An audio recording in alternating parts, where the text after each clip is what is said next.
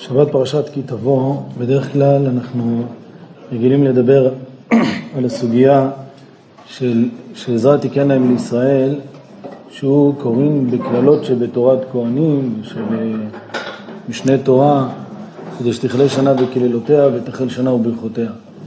אז בעזרת השם נדבר על הסוגיה הזאת, וכמובן אה, בתוספת קצת אה, פרטים שהתחדשו השנה. אז אני אתחיל את זה, אני אתחיל את הסוגיה קצת בכיוון, בכיוון שונה. אני, אני אקדים שבעזרת השם בשיעורים הבאים, גם בשבוע הבא וגם בשבוע אחרי זה, אנחנו נתחיל לדבר קצת אה, יותר על ראש השנה וגם אה, נתעסק קצת יותר במבנה של התפילה. אה, ימים כאלה גדולים, ואנחנו לא בדיוק לא תמיד אנחנו מבינים מה עבודת היום שיש, וגם בלשונות של התפילה, מלכויות, זיכרונות, שופרות. בעזרת השם זה אני אנסה, כי לא נצליח בפעם אחת לחלק את זה על שתי שיעורים הבאים. היום אני רוצה לדבר על נושא שהוא בעצם, אה, הוא מתחיל, הוא מתחיל ממה שאנחנו מזכירים בתפילה בראש השנה, בתפילת מוסף, ומזה בעזרת השם אה, יגיע גם לעזרת תיקן להם לישראל. אז כתוב ככה, אני אקדים, בתפילת מוסף בראש השנה, התפילה מחולקת, מוסף מחולק בעצם לשלושה חלקים. יש חלק של מלכויות, וחלק של זיכרונות, וחלק של שופרות. והגמרא בעצם מעריכה בזה, במסכת ראש השנה, ברשותכם, אני, אני, אני מקדים קצת בשביל ש, שנבין את, ה, את המהותו של יום. הגמרא אומרת בראש השנה שיש תקנה של חכמינו שבכל מועד ומועד מתעסקים עם דבר שקשור לאותו מועד. ככה, ככה בעצם הגמרא אומרת. והגמרא נותנת לזה כמה וכמה דוגמאות. ככה, הגמרא אומרת ככה, בארבעה פרקים העולם נידון, בפסח על התבואה, בעצרת על פירות האילן, בראש השנה כל באי העולם עוברים לפניו כבני מרון, שנאמר היוצר יחד ליבם, המבין אל כל מעשיהם, ובחג נידונים על המים. יש את יום הדין שאנחנו יודעים שזה יום ראש השנה, ומלבד זה יש ארבעה פרקים ש... במהלך השנה, זאת אומרת יש ארבעה זמנים שדנים שם. זאת אומרת, מה יש תוספת אז על מה שיש ביום ראש השנה, בלי נדר גם על זה נדבר, אבל בגלל שיש כל כך הרבה פרטים אני לא רוצה להתפזר. המשנה אומרת, יש ארבעה פרקים, בפסח דנים על התבואה, בעצרת, הכוונה היא לחג שבועות, דנים על פירות האילן, ובחג, שזה חג סוכות, אז הקדוש ברוך הוא דן אותנו על המים, ולכן המשנה מפרטת מה עושים בכל דבר. ובראש השנה המשנה אומרת כל באי עולם עוברים לפניו כבני מרום. כל, כולם עוברים לפני הקדוש ברוך הוא, והקדוש ברוך הוא דן את האדם ופוסק מי לחיים ומי למיתה וכו' וכו'. והגם שאנחנו יודעים שבעצם יש, כמו שתוספות מסבירים, הרי אנחנו יודעים שהרבה, ברוך השם, זוכים ויוצאים מראש השנה חיים וקיימים, אז מה זה נגזר לחיים ולמיתה? הפירוש הוא האם הוא יקבל תקציב חדש, האם הוא יקבל שנה חדשה שהחיים, שהחיים שלו יהיו חיים של חיים, או שהם יהיו חס שלום חיים של מוות. אדם יכול לחיות, אבל השאלה איזה חיים יש לו, האם יש לו חיים שזה חיים שמביאים לחיים, לחיים של עולם הבא, לחיים של שמחה, לחיים של נחת, לחיים של עבודת השם, או שהוא חי, וכמו שיש פתגם כזה, שזה, שזה מת מהלך. מה הכוונה מת מהלך? אמנם אתה רואה אותו חי, אבל אין שום דבר. הוא, לא עלינו, אם אדם רואה מישהו שהוא חולה והרופאים פוסקים עליו שכבר אה, זה עניין של זמן, וכל יומיים הרופאים מזמינים את המשפחה שיבואו להיפרד, מתי שזה קורה כבר המשפחה לא באים. למה? כי קראו בפעם הראשונה, כולם באו, בפעם השנייה, בפעם השלישית. ואחרי שזה לא קורה, אז הרופאים אומרים עוד פעם, הרופאים לא, לא מיומנים. הם, אה, אבל הרופאים מבחינתם יודעים שהמצב זה מצב שזהו, ואף אחד לא יודע כמה עוד אפשר, חס ושלום. אז חיים שאדם חי זה עדיין לא אומר שום דבר, יכול להיות שהוא חי, אבל החיים שלו מלאים בצער, בייסורים, ב... אז כשפוסקים על האדם חיים ומוות בראש השנה, זה לא, לא כפשוטו רק האם הוא יצא מראש השנה חי או שהוא יצא מראש השנה מת. השאלה לאיזה חיים הוא יצא, הוא יצא לחיים של חיים שהוא חי, וזה חיים שמביאים לחיי העולם הבא, לחיים של נחת ושמחה, או סליחה שלום הוא יחיה, אבל זה חיים שאין בהם כלום. אז המשנה אומרת שיש עוד זמנים, שזה כמו, ראש, כמו חג פסח, שדנים על התבואה, חיטה, שעורה וכולו, וכמו ראש השנה שדנים על פירות האילן, ובכל זמן הגמרא אומרת על המשנה הזאת, היא אומרת הגמרא, אמר רבי יהודה, אמר רבי עקיבא, מפני מה אמרה תורה אביהו עומר בפסח? מפני שהפסח זמן תבואה. אמר הקדוש ברוך הוא, אביהו לפניי עומר כדי שתתברך לכם תבואה. וכן על כל דבר ודבר. זאת אומרת, רבי עקיבא אומר שמאחר ובפסח זה יום הדין על התבואה, לדון איזה תבואה תהיה, איזה חיטה תהיה, האם יהיה יבול טוב, לא יהיה יבול טוב. אז המשנה אומרת, מאחר וזה כך, בא רבי עקיבא ואומר, בפסח העבודת היום של חג פסח היה, מלבד כל המצוות של החג, היה עבודת היום שהיו מניפים את העומר למחרת השבת. זאת אומרת, למחרת יום טוב של פסח, היו מניפים את העומר כדי להתיר את כל התבואה. אז אומר רבי עקיבא, זה, לא, זה לא היה רק כדי להתיר את כל התבואה, אלא כדי שיתברך לנו התבואה, אז מתעסקים עם תבואה. זאת אומרת, במה שאתה רוצה להתברך, בדבר הזה אתה עובד את השם. אז אם אתה רוצה שיתברך לך התבואה, אתה מביא תבואה.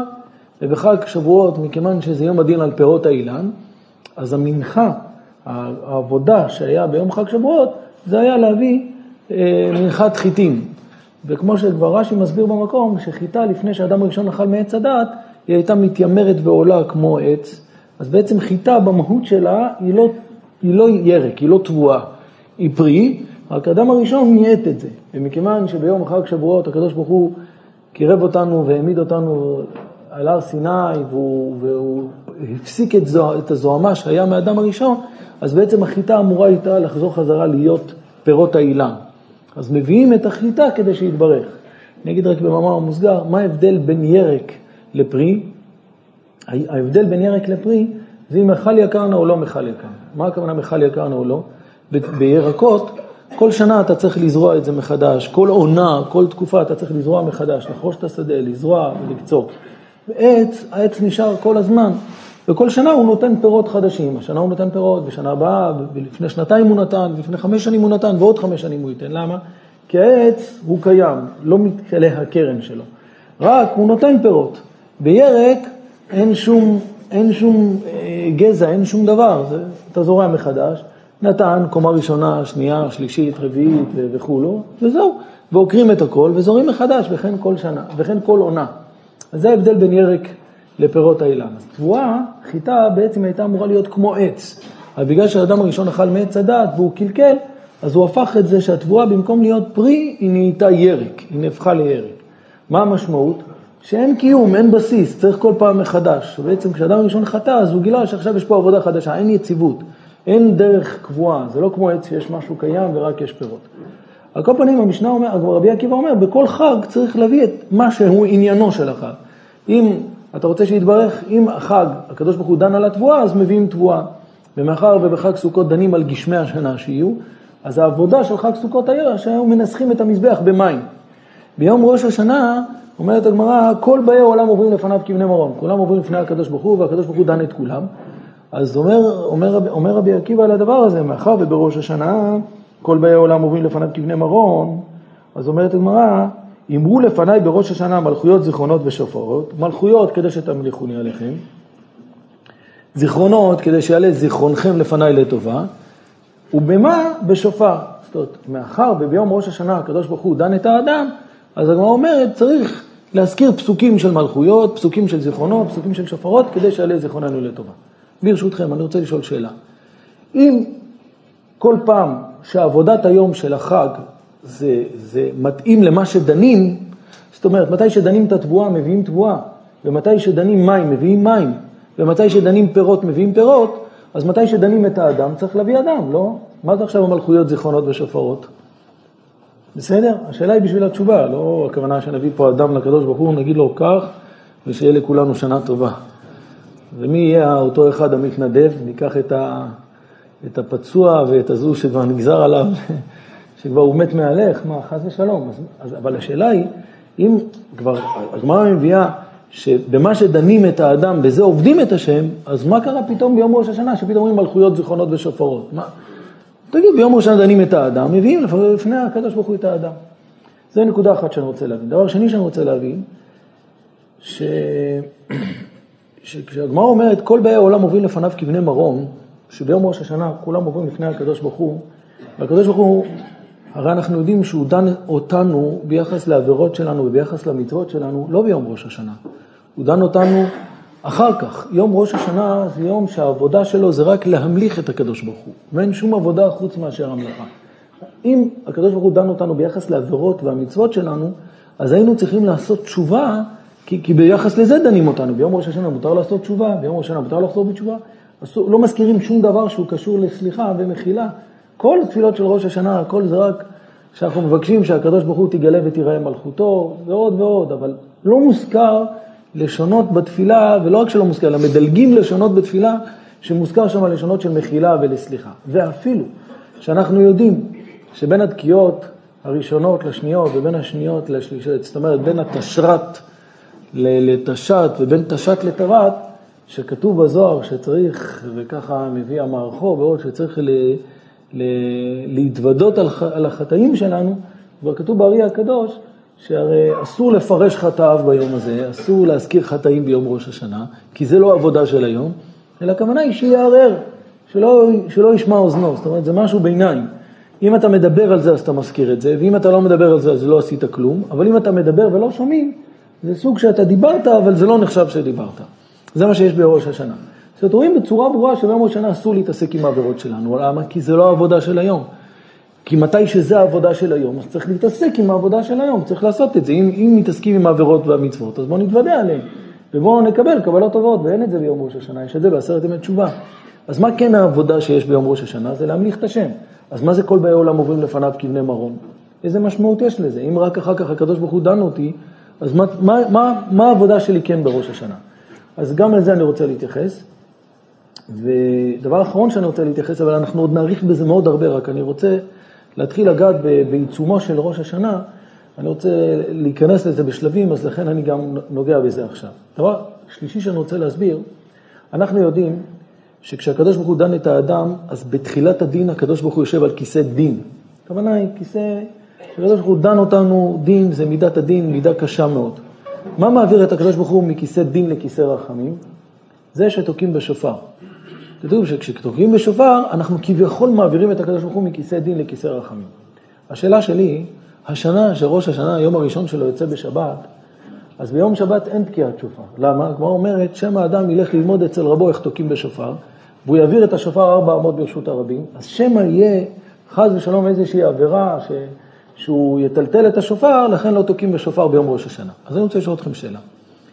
אדם שהגיע לבית משפט ואין לו יכולת כלכלית ואין לו עורך דין, אז מה, יתחילו את המשפט שלו? לא. כי כשדנים את האדם, כששופטים את האדם, נותנים לו את הזכות להגן על עצמו. ואם אין לו עורך דין או אין לו כסף לעורך דין, אז המדינה מממנת לו עורך דין, הסניגוריה הציבורית. מביאים לו עורך דין, כי אחרת המשפט הוא לא ישר, הוא לא אמת.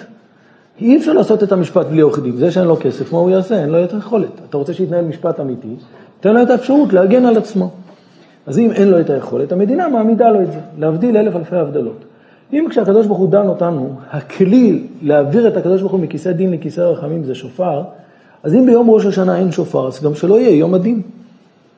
איך יכול להיות? הרי אני לא יכול לתקוע בשופר. נו, אז יש דין ביום הזה? יש דין, אבל אין לי את הכלי, אין לי את הסנגור. אז, אז, אז מדוע הכל מתנהל כרגיל? בסדר? זה שלושה סוגיות שאני רוצה לעבוד עליהן היום. אז אמרנו, הנושא הראשון שצריך להבין, שאם כל פעם שמתברך דבר מסוים, אז צריך להביא לקדוש ברוך הוא את אותו דבר כדי שיתברך. ואם בפסח מתברך, מתברכת התבואה, צריך להביא תבואה. ואם בחג שבועות מתברכים, אם בחג סוכות מתברך המים, צריך לעבוד את הקדוש ברוך הוא עם מים, אז אם ביום ראש השנה, מה, מה, מה העבודה ביום ראש השנה אם אתה בעצם לא מביא אדם, דנים את האדם, כדי שיקבל חיים, תן לאדם חיים. השאלה היא, היא לקנטר קצת כביכול, היא רק כדי ליצור התעוררות, כדי להבין בדיוק מה, מה העבודה שיש במלכויות זיכרונות ושופרות.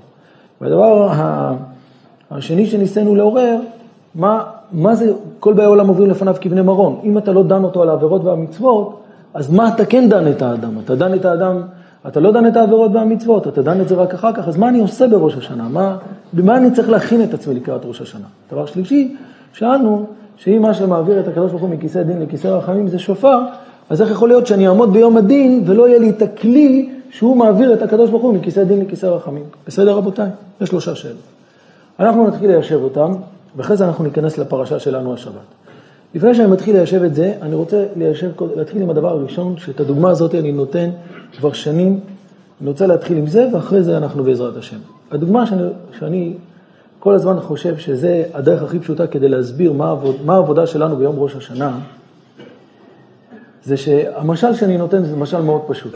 כשאדם מגיע לשדה תעופה, הוא נוסע בשביל, אה, הוא רוצה לעזוב את הארץ בגלל כל הרפורמה, או שהוא נוסע לקברי צדיקים, יש לו איזו סיבה למה הוא נוסע, אז הוא מגיע עכשיו, הוא מגיע עכשיו לשדה תעופה. כשאדם מגיע לשדה תעופה, עוד לפני שהוא נכנס בכלל לשדה, בשער הראשון, עוד שהוא בתוך הרכב שלו, יש שם אנשי ביטחון, שהם שואלים אותו, פותח את החלון, והם לא מבקשים לא דרכון ולא כרטיס, ולא בודקים את המזוודה ולא כלום. מהחלון מסתכלים עליו ושואלים אותו, מאיפה באת? נסיעה טובה, טיסה טובה. לא בדקו שום דבר, רק הסתכלו עליו ואמרו לו, תמשיך הלאה. רק רגע, מה, מה התכלית של זה? יש לי מזוודות, תבדוק, אולי יש לך שלום פצצה במזוודה, תבדוק, אולי אין לי דרכון בכלל, אולי הדרכון מזויף, אולי הדרכון לא בתוקף, תבדוק. לא, זה לא התפקיד. אז מה כן? התקן הוא שהאנשים האלה הם מיומנים, הם אנשי ביטחון, שכשהם מסתכלים על האדם הם יודעים רק הלנו או לצרנו. הם מזהים, אם יש משהו חשוד, אז הפנים של האדם משדרות את החשוד. והם לא מתעסקים עכשיו במזוודה, יש אחר כך תיכנס, יבדקו את המזוודה, אל תדאג, זה עובר, שיקופים ועובר והכל והכל. הדרכון, אל תדאג, זה, יבדקו אותו, ולא רק זה, הכל, תהיה רגוע. אז מה כן יש כאן? מסתכלים רק אם יש משהו טיפה מחשיד. אם יש משהו טיפה מחשיד, את זה הם רואים, מיד. ואז, אומר לך נסיעה טובה, הוא לא צריך שום דבר חוץ מזה. אחרי זה נכנסים לפרטים, בודקים את המזוודה. אני רוצה לומר גם אותו דבר להבדיל ביום ראש השנה. כשאדם מגיע ליום ראש השנה, עדיין לא בודקים את המזוודות שלו, עדיין לא בודקים את העבירות ואת המצוות שלו. זה נותנים לו עשרת ימי תשובה, זה נותנים לו אחר כך כל ימי התשובה לעשות את זה. לא בודקים את הדרכון, לא בודקים שום דבר. הקדוש ברוך הוא אומר, אני רוצה לראות ביום הזה שאתה עובר, מה אתה, אם יש משהו מחשיד בך או לא מחשיד. אתה חלק מהמערכת של המלאכת השם, או אתה לא חלק מהמערכת של המלאכת השם. עבירות ומצוות, אל תדאג, לא מוותרים לך על שום דבר, יבדקו את זה. לעשות תשובה, יש את הזמן של לעשות תשובה, זה לא עכשיו העבודה. עכשיו רק צריך לזהות האם אתה שייך לצבא השם, האם אתה שייך להמלכת השם, או שאתה לא שייך להמלכת השם. מה עושים בשביל זה? הקדוש ברוך הוא מסתכל, איך אתה עובר, מה אני עובר, מה אני אמור לעשות באותו רגע. אני צריך ללבוש כומתה, אני צריך ללבוש מדים, מה אני צריך לעשות? אני צריך להביא נשק כדי שיראו שאני שייך להמלכת השם? לא. רואים מה מעניין אותך ביום ראש השנה. אם מעניין אותך החיים שלך, ואתה מתעסק מכניסת ראש השנה עד צאת ראש השנה בתפילות על מצבך, על כלכלתך, או כן זה, אז אתה בא לדאוג לך, אתה לא בא לדאוג לשם. אם כשנכנס ראש השנה אתה רק חושב איך אתה יכול להיות שייך למערכת של הקדוש ברוך הוא, להגדיל את שמו בעולם, לעשות את רצונו, לגרום לקדוש ברוך הוא נחת, אז הקדוש ברוך הוא אומר, אתה שלי, אתה פה בשבילי, אתה לא בשבילך. אם אתה בשבילך, אז אתה לא ממליך את השם. שאלנו קודם, הרי אם ביום ראש השנה, אם בכל חג מה שמתברך אותו דבר, מביאים את אותו דבר, אז אם בחג פסח דנים את התבואה, מביאים תבואה, ואם בחג סוכות דנים את המים, אז מנסחים מים לגבי המזבח, אז ביום ראש השנה אומרת הגמרא אומרים מלכויות, זיכרונות ושופרות. אבל למה? דנים את האדם, תביא אדם. התשובה היא להביא אדם, זה משאי שאדם לא דואג לעצמו. מה מעניין את האדם? זה החיים הפרטיים שלו.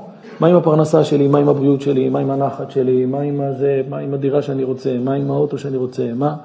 אז אדם יש לו בקשות פרטיות, זה האדם. מה מעניין את האדם? בקשות הפרטיות שלו. כשאדם מגיע ביום ראש השנה והוא לא מתעסק עם הפרטיות שלו, אלא אומר לקדוש ברוך הוא, מה איתך? אני רוצה שמלכותך תיראה בעולם, אני רוצה שאני לא אפריע למלכות שלך, אני רוצה שכשיראו אותי, יראו את שם השם. אז פה הוא נותן את האדם שלו, פה הוא מקריב את האדם. השאלה הייתה צריך לתת אדם, נתתי אדם. מי שמעז להגיע ביום ראש השנה ולא להתפלל על עצמו, אלא מתפלל רק על הקדוש ברוך הוא, אז הוא מגלה שהוא לא עסוק בעצמו. אגב, תבחנו את עצמכם, זה אני אומר מניסיון, אם אדם מסוגל ביום ראש השנה לא לחשוב על עצמו, אלא רק לחשוב על הקדוש ברוך הוא, זה מאוד קשה, הוא אומר, אבל רק רגע, זה הזמן, בוא נתפלל, שיהיה פרנסה טובה. מתי יש יותר קליינטים, לפתיחה פרנסה או לתשליך? מתי? בפתיחת הפרנסה, אדם אומר, בואו נפתח, אולי יהיה פרנסה טובה, הוא חושב על עצמו. אבל בתשליך שם נזרוק כמה עבירות, אם נעשה, מי פותח את הברז? מי פותח את הברז של תשליך? נו, פעם ראשונה. אין בעין בכנרת, אני לא, אני לא קונה דברים שזה, מה? אין, אין התרגשות בדבר הזה כמו שיש, למה? כי, כי פה מגיע המבחן, האם אתה חושב על עצמך או אתה חושב על הקדוש ברוך הוא.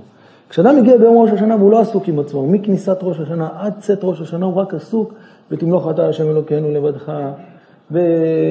וידע כל פעול כי אתה פעלתו, יבין כל יצור, יאמר כל אשר נשמה בפועל. אתה כל הזמן עסוק רק איך אפשר להגיע לדרגה שכשרואים עולם, רואים את עם ישראל, רואים את הקדוש ברוך הוא. רואים שיש פה מישהו שלא מעניין אותו עצמו ומעניין אותו רק איך הוא עושה רק את רצון השם.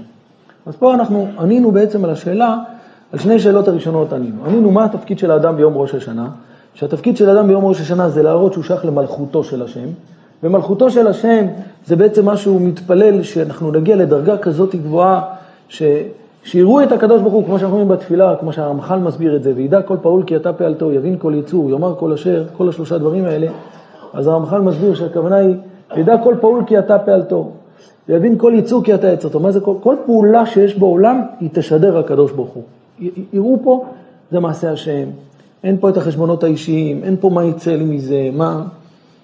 יש פה רק מה הקדוש ברוך הוא, מה, הנה, רואים שהקדוש ברוך הוא ברא עולם, רואים שהקדוש ברוך הוא משפיע, רואים שכולנו משובדים רק לעשות את הקדוש ברוך הוא, רק לעשות את רצונו. זה נקרא שאנחנו בעצם מתפללים על ותגלה ותיראה מלכותו עלינו. וזה העבודה של יום ראש השנה.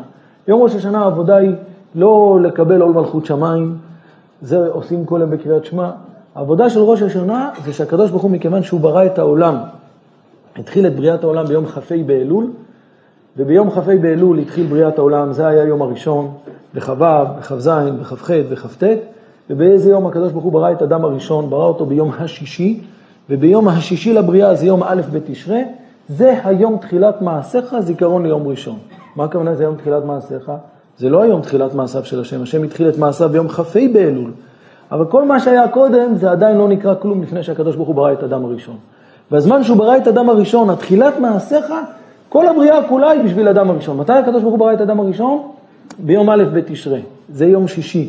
אז ביום הזה, מכיוון שאז הקדוש ברוך הוא התחיל את העולם, כל פעם שמגיעים לתאריך הזה, הקדוש ברוך הוא מחדש את המלוכה שלו, הוא שוב, והיה השם למלך על כל הארץ, ואז אנחנו כולנו צריכים להמליך את השם בזה שאנחנו מגיעים ביום הזה ואנחנו עסוקים רק בהמלכת השם, לא עסוקים בעצמנו. אני אגיד משהו פה במאמר מוסגר, הציפייה שלי מעצמי ומכל אדם שמבין את המהות פה, שכשהוא יגיע להתפלל על איזה משהו שזה בקשה פרטית עליו, הוא יפחד, הוא יגיד רק רגע, אני פוגם את כל היום. פה יהיה הבחינה, שמישהו מגיע ואומר ש... שירבו זכיותנו ותלבבנו, אז הוא יבין שהוא לא מבקש פה עכשיו סתם שיהיה לו הרבה זכויות, אלא שהוא יזכה להיות חלק מהשם. וכשהוא מזכיר שם איזה משהו, מלא ידינו מברכותיך, אז הוא יגיד, טוב, כי צריך גם שיהיה לחיילים מה לאכול, שלא יתמוטטו, אז גם אנחנו צריכים שיהיה קצת פרנסה. אבל לרגע אחד לא לחשוב שום בקשה פרטית, אלא רק לחשוב איך הוא שייך למערכת שלמענך אלוקים חיים. וכמו שאנחנו יודעים, שהגמרא אומרת, וככה נפסק להלכה, שבשלושה ברכות ראשונות שבתפילת עמידה אסור לבקש בקשות פרטיות. ואנחנו כבר מבקשים זוכנו לחיים, מלך חפץ בחיים, כבר, כבר בברכות הראשונות של תפילת שמונה עשרה, אבל אסור, זה בקשות רק כשמדברים על, על, על כוחו של השם. כמו שהגמרא אומרת, שגם כשאומרים משיב הרוח ומוריד הגשם, לא מתפללים שירד גשם, אלא מספרים מה הקדוש ברוך הוא עושה בעולם, שהוא מוריד גשמים. לבקש שירדו גשמים, זה אחרי זה אנחנו מתפללים, לברך עלינו, השם אלוקינו, וכולי וכולי. אבל בשלושה ברכות הראשונות של תפילת עמידה זה רק לדבר על גבורותיו של השם ועל, ועל יכולותיו של השם. אז בעצם כשאתה מגיע ליום ראש השנה ואתה פתאום מזכיר זוכנו לחיים, מלך חפץ בחיים, כותבנו בספר חיים, השאלה מיד צריכה להישאל איך אתה אומר את זה, הרי זה ברכות שאסור לבקש בקשות פרטיות, והתשובה היא שאתה לא מבקש בקשה עליך, אלא אתה מבקש על הקדוש ברוך הוא. שהקדוש ברוך הוא במלכות שלו, אז תיתן לנו עכשיו חיים כדי שאנחנו נהיה חלק ממלכותך, כן מלך בלי עם. יכול להיות מלך שיוצא החוצה ויגידו מלך, מלך על מי? אין כלום. אז בשביל שיהיה עם, בשביל שיהיה מלך, אז צריך שיהיה עם. אז אנחנו אומרים לקדוש ברוך הוא, תזכור אותנו לחיים למענך, לא חיים בשבילי, לא בשביל שיהיה לי נכדים ונינים, וזה התכלית של החיים שלי. תזכור אותי לחיים כדי שאני אהיה פלטפורמה או יהיה דמות שדרכה אני אגדיל את שמך בעולם. כשאדם רואה ויגיד, תראה, יש פה מישהו שעושה את רצון השם, יש פה מישהו שמה שמעניין אותו זה רק רצון השם, ואין לו אינטרסים אישיים ואין לו רצונות פרטיות. זה בעצם המפתח כדי להבין את העבודה של ראש השנה. והשאלה האחרונה ששאלנו, שאיך אפשר לזכות בדין ביום ראש השנה רק על ידי שמעבירים את הקדוש ברוך הוא מכיסא דין לכיסא רחמים, זה רק על ידי שופר, אז איך יכול להיות שיהיה באותו יום, שופ... שיהיה באותו יום יום הדין ולא יהיה שופר? אם אין שופר, אז גם שלא יהיה יום הדין. התשובה היא שמה שמעביר את הקדוש ברוך הוא מכיסא דין לכיסא רחמים, זה זה שאדם, בעצם כמו שכתוב ביערות דבש, רבנו תנאי בשיץ אומר את זה, זה שאדם מבקש שהקדוש ברוך הוא ידון אותו, אז הוא בעצם מגלה שיש פה בעל הבית. בא לקדוש ברוך הוא ואומר, תדון אותי. כתוב שהרגע ש, שדנים את האדם ביום ראש השנה, זה ברגע שתוקעים בשופר. ברגע שתוקעים בשופר, זה הרגע שהקדוש ברוך הוא דן את האדם ופוסק עליו לחיים או למוות. וברגע הזה שתוקעים בשופר, אז בעצם כשאתה בא לבקש את זה, תדון אותי, אז אתה אומר לקדוש ברוך הוא, אתה בעל הבית, אתה המלך, אתה, אתה בעצם בראת את העולם, ואני מבקש שתדון אותי, אז אתה בעצם מגלה את ההמלכה. כי ברגע שאתה מבקש דין, אז אתה, אתה בעצם מגלה שזה הבעל הבית. מי דן אותך? מישהו הבעל הבית. ביום ראש השנה שחל בשבת, זה שאדם לא תוקע בשופר כי יש חשש שמא הוא יעביר את השופר ארבע אמות ברשות הרבים, אז אתה מגלה פה את הפחד שלך מלעבור על רצון השם. וכשאתה מגלה את זה, אין יותר דבר שיכול לזכות אותך בדין יותר מאשר הדבר הזה. אתה אומר, למה אני לא תוקע בשופר? רק בזכות זה אני אצא זכאי בדין. לא, כי אולי יהיה מישהו שלא יודע לתקוע בשופר, וילך לרב שילמד אותו, והוא ייקח את השופר ויטלטל אותו ביום, ביום ראש השנה, יטלטל אותו, כשחל בשבת יטלטל אותו מרשות היחיד לרשות הרבים, ואז הוא יעבור עבירה של טלטול. או, אז בגלל זה אתה מוכן לוותר שלא תצא זכאי בדין? כן, אני מפחד לא לעבור עבירה. הפחד מלעבור עבירה, אין לך דבר שיכול יותר לזכות אותך, מכיוון שזה המהות של ההמלכה. המהות של ההמלכה זה שאתה מקבל את הדין. המהות של ההמלכה זה שאתה מקבל את הדין. בסדר רבותיי? יופי. אחרי ההקדמה הזאת, וכמובן יש עוד הרבה הרבה הרבה פרטים, אנחנו נדבר בהמשך השיעורים, אני רוצה ברשותכם לפתוח פה נושא ש... שטיפה יאיר את עינינו כדי להבין את, את הסוגיה בכלל של ראש השנה. בתפ... אז כמו שאנחנו הזכרנו בגמרא, כמו שהזכרנו, שהגמרא אומרת, יאמרו לפניי מלכויות, זיכרונות ושופרות, אומרים מלכויות כדי להמליך את השם, זיכרונות כדי שיעלה זיכרונכם לפניי לטובה, ובמה, איך עושים את זה? על ידי שופר. מה הרעיון של שופר? אני רוצה לדבר קצת על הרעיון של שופר. הרעיון של שופר הוא ככה, בתפילת מוסף, כשנמצאים בחלק השלישי שמדברים על שופרות, אז יש, כל פעם יש עשרה פסוקים, בתורה, נביאים, כתובים וכו'. אחד מהפסוקים שיש על שופרות זה ככה, ועל ידי עבדיך הנביאים כתוב לאמור. והיה ביום ההוא ייתקע בשופר גדול, ובאו העובדים בארץ אשור והנידחים בארץ מצרים, השתחוו להשם בהר הקודש בירושלים. כתוב והיה ביום ההוא, מה זה ביום ההוא? בעזרת השם, שנזכה לגאולה, והמשיח יבוא, והקדוש ברוך הוא יגאל את עם ישראל, והיה ביום ההוא, ייתקע בשופר גדול. מה זה שופר גדול? שופר של תימנים, הארוך הזה? זה השופר גדול. השופרות של הבר מצווה שמביאים בהנחת תפילין, זה השופר. מה זה, מה זה השופר גדול? מה זה והיה ביום הוא ייתקע בשופר גדול? אז מה אנחנו מבינים? תמיד אם כתוב בחז"ל גדול, אז מבין גדול מיכל דאיקה קטן, זה תמיד הכלל בחז"ל. אם כתוב שופר גדול, אז משמע שיש שופר גדול לא יהיה שופר קטן. אז מהו השופר הקטן ומהו השופר הגדול? בסדר? זו שאלה אחת. שאלה שנייה, כתוב, ובאו העובדים בארץ אשור והנידחים בארץ מצרים והשתחוו להשם בהר הקודש בירושלים. ברגע שיהיה את השופר הגדול, שתכף נסביר מהו השופר הגדול, אז יהיה כזה, כזה קול שהוא כל כך יעורר בשעת הגאולה, שבאו העובדים והנידחים והשתחוו, אז לא יהיה לא נידחים ולא עובדים, ולא יהיה עובדים, אני מתכוון, לא עובדים עם עין, אלא עובדים, אבודים, לא יהיה שום נשמה חלילה שהיא תיפול, אלא כולם יבואו ובאו והשתחוו להשם בהר הקודש. כולם מקבלים את מלכותו של השם וכולם עושים את רצונו של השם, וזה בעצם התפילה לגאולה האמיתית שיכולה להיות. שאנחנו יודעים שכשתוקעים בשופר, אז מה שכתוב אחד מהפעמים, הגמרא אומרת, מדוע תוקעים שהם יושבים ומדוע תוקעים שהם עומדים. למה יש תקיעות שהן מיושב, תקיעות שהן מעומד? אצל הציבור הספרדי, עדות המזרח, אז התקיעות הראשונות שתוקעים לפני מוסף הם מיושב, ואחר כך התקיעות, שכל תפילת עמידה וחזרת העמידה זה תקיעות מעומד. יש מנהגים אחרים שהם עומדים תמיד, אבל עדיין התקיעות הראשונות הן נקראות תקיעות דמיושב. מה, למה, הגמרא אומרת, למה יש תקיעות שהם יושבים ותקיעות שהם עומדים? אומרת הגמרא כדי לבלבל את השטן. כשהשטן רואה עומדים, יושבים, יושבים, עומדים, אז השטן כבר מתבלבל, הוא כבר, הוא כבר לא מבין מה קורה פה, ואז השטן לא בא ומקטרג על עם ישראל. אני רוצה לשאול אתכם שאלה, השטן יודע את הכל. הוא יודע מה אסור, מה מותר. כשאתה בא בשבת לעשות משהו, הוא אומר, הנה, השטן מביא אותך, יצר רע מביא אותך לחלל שבת. הוא יודע הלכות בורא, הוא יודע הלכות מבשל, הוא יודע הלכות תפילה, הוא יודע הלכות תפילין, הוא יודע את כל התורה כולה. ואת ההלכה הזאת הוא לא יודע, שתוקים מיושב ומעומד, את זה הוא לא יודע. מתי שאתה בא לאכול בשבת, אז הוא מכשיל אותך באיזה הלכה. אז הוא יודע הלכות שבת. הוא יודע את כל התורה, נכון? הוא תמיד מושך אותך לצד העבירה. יש מקומות שאנחנו אפילו לא יודעים את ההלכה והשטן יודע את ההלכה. הוא, הוא יודע את הכל. אז בהכל הוא יודע, ופתאום כשהוא מגיע לראש השנה ותוקים וזה, הוא מתבלבל כל כך, הוא לא מבין, אנשים עומדים ויושבים, הוא מאבד, נהיה לו, נהיה לו באג, ואז באותו רגע הוא בורח. מה זה הדבר הזה? כן, מובנת השאלה? אז התשובה היא כך, התשובה היא, מהו השופר? מה בעצם השופר? מה, מה הרעיון של שופר? אז מה שאנחנו יודעים, שכתוב בנביא, שמתי שהיו ממליכים את המלך, היו תוקעים בשופר. זה היה צורה של ההמלכה. בעזרת השם, בשיעורים הבאים, אנחנו ננסה להבין שהרי באחד הפסוקים שאנחנו מזכירים, שאנחנו מזכירים ב... ביום, אה, ב... ב... בראש השנה, הרי בעשרה פסוקים, אז כתוב, אחד מהפסוקים הם, וביום שמחתכם ובמועדיכם ובמפי כבודך כאמור, זאת אומרת, אלוקינו ואלוקי אבותינו, תקע בשופר גדול לחירותנו, ושא נס לקבץ גלויותינו, וקיים לנו השם אלוקינו את הדבר שהבטחתנו בתורתך על ידי משה עבדך מפי כבודך כאמור. זה הפסוק האחרון העשירי של שופרות. מהו הפסוק? וביום שמחתכם ובמועדיכם ובראשי חודשיכם, ותקעתם בחצוצרות על עולותיכם ועל זבחי שלמיכם, והיו לכם לזיכרון לפני אלוהיכם. כי שומע כל שופרת ומזין תרועה ואין דומה לך, ברוך אתה השם.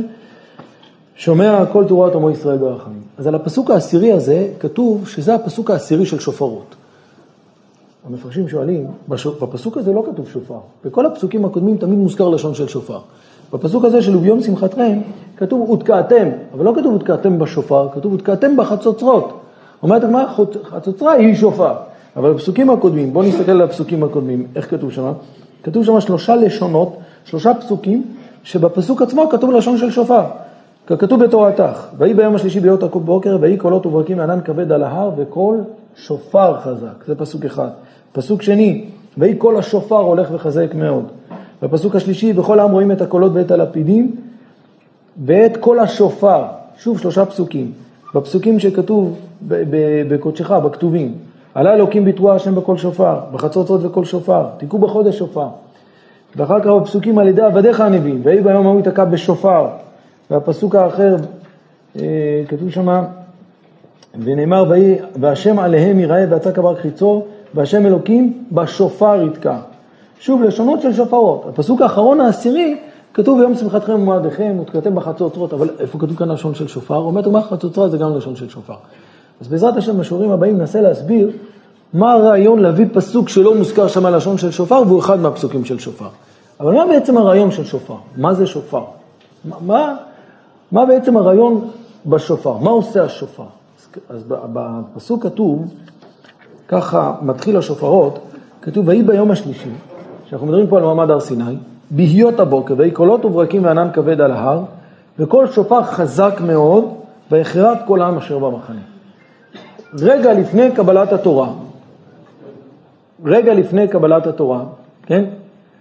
רגע לפני קבלת התורה, אז כתוב, ויהי ביום השלישי, בהיות הפוקר, היה שם קולות, ברקים, ענן כבד, וכל שופר ויחרה. כל השופר הזה עשה חרדה. מה זה הדבר הזה? ברשותכם, אני רוצה להסביר את זה ככה, וזה יסביר לנו מה זה, מה זה מה ששאלתי קודם, מה זה ויהי ביום ההוא ייתקע בשופר גדול. כשבאה הגאולה, בעצם מה זה הגאולה? וזה בעצם ההכנה שלנו עכשיו לראש השנה. זאת אומרת, אם אתה רואה שזו התוצאה של מה שאנחנו מצפים, אז אנחנו צריכים להבין מה העבודה.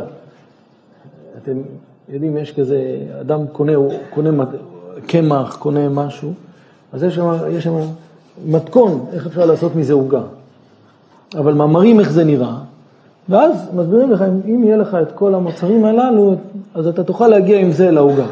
ככה זה נראה בסוף. ככה זה נראה בסוף. ו... ועכשיו, הנה, אם יהיה לך ביצים, יהיה לך קמח, ויהיה לך סוכר, ויהיה לך, ויהיה לך שוקולד, ויהיה... אז אתה תוכל להגיע לזה. ואם זה לא יצא ככה, כמו שהם בתמונה סידרו את זה, גם היום אפשר לסדר את זה בתמונה. אבל זה, זה פחות או יותר אמור, זה התוצאה, זה מה שאמור להיות בסוף. להבדיל, אם אנחנו רואים שהתוצאה, הסוף, שויהי ביום ההוא ייתקע בשופר גדול ובאו העובדים, אז אתה מבין שלשם צריך להגיע. אז מה אנחנו עושים כל פעם בשופר? אנחנו מנסים להגיע לשופר של ויהי ביום ההוא ייתקע בשופר גדול. מה זה ויהי ביום ההוא ייתקע בשופר גדול? כמו ששאלנו קודם, גדול מיכל דאיקה קטן. זאת אומרת, אז מה זה הקטן ומה זה הגדול? התשובה היא כך, הגאולה שהיא תהיה, היא תגרום שיותר לא יהיה בלבולים. היום אנחנו נמצאים בעולם שיש הסתר פנים ויש הרבה מקומות שאתה יכול לטעות. אנחנו יכולים לטעות, אנחנו יכולים לחשוב שגם אם אנחנו עושים עבירה יכולים להמשיך לחיות. ואנחנו טועים גם כן לפעמים שאנחנו חושבים שהרדיפה אחרי דברים מסוימים מביאים נחת והם מביאים עושר, וזה לא נכון. אז כל, כל המחזה הזה, כל ההסתר פנים הזה, שאנחנו מתנהלים איתו כל החיים, אנחנו עומדים מולו, כל השקר הזה, אנחנו בעצם יודעים שכשתהיה את הגאולה, לא יהיה את השקר, לא יהיה לך את הספקות. יהיה בריאות, יהיה בהירות, אתה תדע ברור מה צריך לעשות. זה כמו להבדיל אדם שהוא חולה סוכר, והוא אוכל דברים שהם לא בריאים לו, אז פעם, פעמיים זה בסדר, ועוד הוא ממשיך, אז הוא עושה איזה זריקה, אבל אם הוא מתחיל לזלזל בזה מאוד, פתאום מתחילים, אה, אה, מביאים את הסיפור של רבי אמנון ומצמידים את זה עליו, ואומרים לו ככה זה מתחיל, יום אחד אצבע, יום אחד חצי אצבע, שני אצבעות, רגל, וככה, וככה זה הולך. למה? אם אדם רואה את רואה מה שקורה עם סוכר, והוא יודע מה הסכנה של סוכר, ויודע מה רחמנא ליצלן, אז הוא שומר על עצמו, זה ברור לו. ואם זה לא ברור לו, אז רחמנא ליצלן, אז הוא, אז הוא רבי אמנון, בלי להיות רבי אמנון, הוא מגיע לשם, מיד, רחמנא ליצלן. למה? כי, כי זה פשוט שזה קורה ככה. כשברור לאדם האמת, והאמת היא ברורה, מה שיהיה בעזרת השם כשתגיע הגאולה ואנחנו נדע, הגמרא אומרת באחד הלשונות, הגמרא אומרת, עתה ולא אחמינה. זאת אומרת שכשיהיה את הגאולה אני לא רוצה להיות שם. מה זה עתה ולא אחמינה? שהוא יבוא ואני לא אהיה שם ואני לא אראה את זה? מהפחד. אנחנו כולנו מחכים למשיח, אבל ברגע שיהיה המשיח כל האמת תתברר, וזה פחד פחדים, ולא נוכל לעמוד באמת הזאת. צריך להיות בדרגה מאוד גבוהה כדי להיות באמת הזה. אז כשאנחנו מדברים על הגאולה השלמה, על הגאולה האמיתית, שתהיה, שאז לא יהיה מצב שיהיה אנשים טועים. כולם, ובאו העובדים והנידחים. תיקח את הנשמות הכי בעייתיות שיכולות להיות. תיקח את האנשים הכי שנכשלו, ותיקח את האנשים שיש להם תאוות ורצונות ומחשבות, שום דבר לא עומד ברגע של, והיה ביום ההוא ייתקע בשופר גדול. ברגע שיש את השופר, שהשופר הזה, והחררת כל העם, נהיה כזה פחד, באו העובדים ובאו הנידחים. כשאנחנו תוקעים בשופר, אז אנחנו תוקעים בשופר, שהשופר כביכול הוא נקרא שופר קטן, הוא לא נקרא שופר גדול. לא בגלל שהוא שופר קטן, אלא בגלל שאנחנו מנסים להגיע לדרגה של השופר שהוא הגדול, שהוא הסוף. הגדול זה לא בגודל, הגדול זה לא באורך של השופר, הגדול זה גם לא בקול של השופר. הגדול הכוונה היא שהסתיים הסיפור, הסתיים השקר, הגענו לרגע של האמת, זה השופר הגדול. אנחנו היום תוקעים בשופר ואנחנו רוצים על ידי השופר שלנו לעורר את עצמנו ולשמוע איזה קול שיכניס בנו מורך בלב ועל ידי זה אנחנו נזכה להגיע לאמת. אם ניתן לזה דוגמה, שיש אזעקה, כל אדם ששומע אזעקה, זה יוצר טיפה מתח.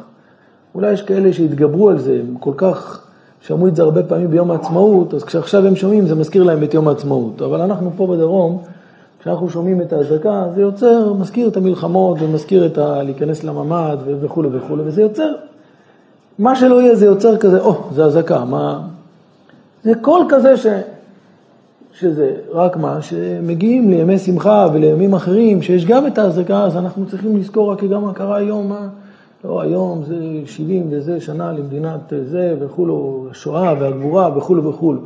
אתה צריך, אתה צריך לעשות ההפך מהקול שאתה שמעת אותו כל הזמן שהפחיד אותך, שהזכיר לך מלחמה, שהזכיר לך להיכנס לממ"ד וכולו, כי הקול הזה הוא מכניס מורך בלב, הוא מכניס פחד. ברגע שתוקעים בשופר, זה רגע של אמת. למה זה רגע של אמת? מה, למה באמת זה רגע של אמת? כי כשאדם תוקע בשופר, השופר מוציא ממנו את ה... מאיפה, מאיפה יוצא שופר? שופר זה שלוקחים שופר ומוציאים אוויר נטו. לא מדברים, לא משתמשים במוצאות הפה, לא משתמשים לא בלשון ולא בשיניים ולא בחך ולא בגרון, לא בשום דבר, רק מוציאים אוויר. אוויר שיש בתוך הגוף, בתוך הבטן יוצא החוצה, מתוך, מתוך הריאות יוצא החוצה לתוך השופר. מה זה האוויר הזה? זה הפנימיות שלנו. זה לפני שאנחנו מתחילים לקלקל, זה לפני שאנחנו מתחילים להתעסק עם הפה שלנו, עם הלשון הרע שלנו, עם הדיבורים שלנו. זה נטו הפנימיות של האדם. הפנימיות של האדם היא שווה אצל כולם, אצל כולם היא אותו דבר. הפנימיות של ראובן ושמעון ולוי, הפנימיות שלנו היא פנימיות טהורה ואמיתית, והשאיפות של כולנו הן השאיפות הכי גדולות שיכולות להיות. רק בתרגום בין זה לעולם המעשה, פה מתחיל הבעיות. בגלל שמגיע את הגוף שהגוף מקלקל. אני רוצה להסביר את זה כמשל. כשאדם מחזיק בקבוק של מים, והוא מוזג אותו לתוך כוס, אז הבקבוק שבמים הוא, הוא נקי והוא, והוא זך, ואין שם שום לכלוך וכולו וכולו. אבל כשאתה מביא את הכוס, השאלה איזה כוס הבאת. אם הבאת כוס נקייה, כשאתה מוזג את המים, המים נשארים נקיות. אבל אם אתה מביא כוס שהיא קצת מלוכלכת, או קצת שומנית, או קצת מאובקת, או שיש שם בפנים איזה זבוב ש... שמסכן נפל, אז, אז, אז ברגע שאתה מוזג את המים, אתה מקבל עם המים זבוב, ואתה מקבל חול ואבק וכולי וכולי וכולי. אבל במים, בבקבוק עצמו, הכל שם מצוין. זה בעצם מה שקורה. הפנימיות שלנו היא פנימיות טהורה אצל כולנו. הקדוש ברוך הוא נתן בכולנו את הנשמה הטהורה, את החלק אלוקא ממעל, את השאיפות הטובות, את הרצונות הטובות, את, ה, את, ה, את החלומות הטובות. זה קיים אצל כולם. אבל יש פה תקלה אחת. מה התקלה? ברגע שזה נפגש עם הגוף. כשזה נפגש עם הגוף, פה מגיע הגוף שהוא פעיל מאוד, והוא פעיל ופעיל חברתי, והוא פעיל של תאוות ופעיל של רצונות, ויש לו מחשבות, ופה עם, עם כל המחשבות האלה של הגוף, פה מתחיל להיות בעיות, פה מתחילים הבעיות. כשתוקעים בשופר, אז אתה מוציא את הפנימיות נטו. כשאתה שומע את הפנימיות הזאת, כשאתה שומע את התואר הזה, אתה מתחבר לתואר הזה, ובעצם לשם אתה שואף. לשם אתה רוצה להגיע, אתה רוצה להיות עם זה. רק לא תמיד אנחנו זוכים להגיע לזה. אבל כשמגיעה הגאולה, אז הקדוש ברוך הוא עוזר לנו שאנחנו מתחברים לקול הזה, וזה, ויהי ביום ההוא ייתקע בשופר גדול. השופר הזה הוא הגדול שהוא גורם, שהוא באו העובדים והנידחים והשתחררו להשם בהר הקודש בירושלים. בסדר עד כאן? עכשיו אחרי ההקדמה הזאת, ברשותכם אני רוצה להגיד עוד משהו קטן, ואז אני רוצה לגעת בפרשת השבוע. איך מסתיים השופרות? כמובן יש המון מה לדבר על תפילת ראש השנה, ואני אגיד ברשותכם משהו קטן. מי שמבין פחות או יותר את המבנה של התפילה, ומבין פחות או יותר את הרעיון של תפילת ראש השנה, זה פשוט עבודה מרתקת. זה, זה עבודת השם מרתקת, זה נפלא. פשוט הוא לא רוצה שיגמר תפילת מוסף, לא בלחש ולא בקול. הוא נהנה מהבנייה, מהצורה, מהתוספת שיש בכל שלב. זה באמת יפה. אני אשתדל מה שאפשר להעביר בשיעורים הבאים, אני אנסה לעשות את זה, אבל משהו קטן. כי שומע קול שופר אתה. ככה מסתיים השופר בראש השנה. כי שומע קול שופר אתה, הוא מאזין תרועה ואין דומה לך, ברוך אתה השם, שומע קול תרועת עמו ישראל ברחמים. תראו איך שבעלי התפילה, בנוסח של התפילה יש הבדלי לשון. כי שומע קול שופר, מאזין תרועה. השופר, כתוב עליו שומע קול שופר, ועל התרועה כתוב מאזין. למה לא לכל כתוב אותו דבר? כי שומע קול שופר אתה, ושומע קול תרועה, או כי מאזין קול שופר אתה, או מאזין קול תרועה. למה על השופר כתוב כי שומע קול שופר, ועל התרועה כתוב מאזין? למה, למה יש לשונות שונים? למה, שונות? למה פה כתוב, שופ, ש, למה פה כתוב מאזין ולמה פה כתוב שומע? מה, מה ההבדל בזה? אז זה, הרעיון בזה הוא כך, אנחנו יודעים שהאזנה, כתוב ככה, יש שני מקומות בפסוקים, יש פסוק אחד שכתוב, האזינו השמיים ואדברה ותשמע הארץ אמרי פי. מי אמר את זה? משה רבנו. ישעיה הנביא אמר אחרת, שמעו שמיים, על השמיים הוא אמר שמעו שמיים, ועל הארץ הוא אמר האזיני ארץ. משה רבנו אמר אחרת, האזינו השמיים. ישעיה אמר, שמעו שמיים והאזיני ארץ. משה רבנו אמר, האזינו השמיים, הוא אומר, ותש... שימוש אה, שמיים, מה, מה ההבדל? למה פה כתוב לשון של האזנה ופה כתוב לשון של...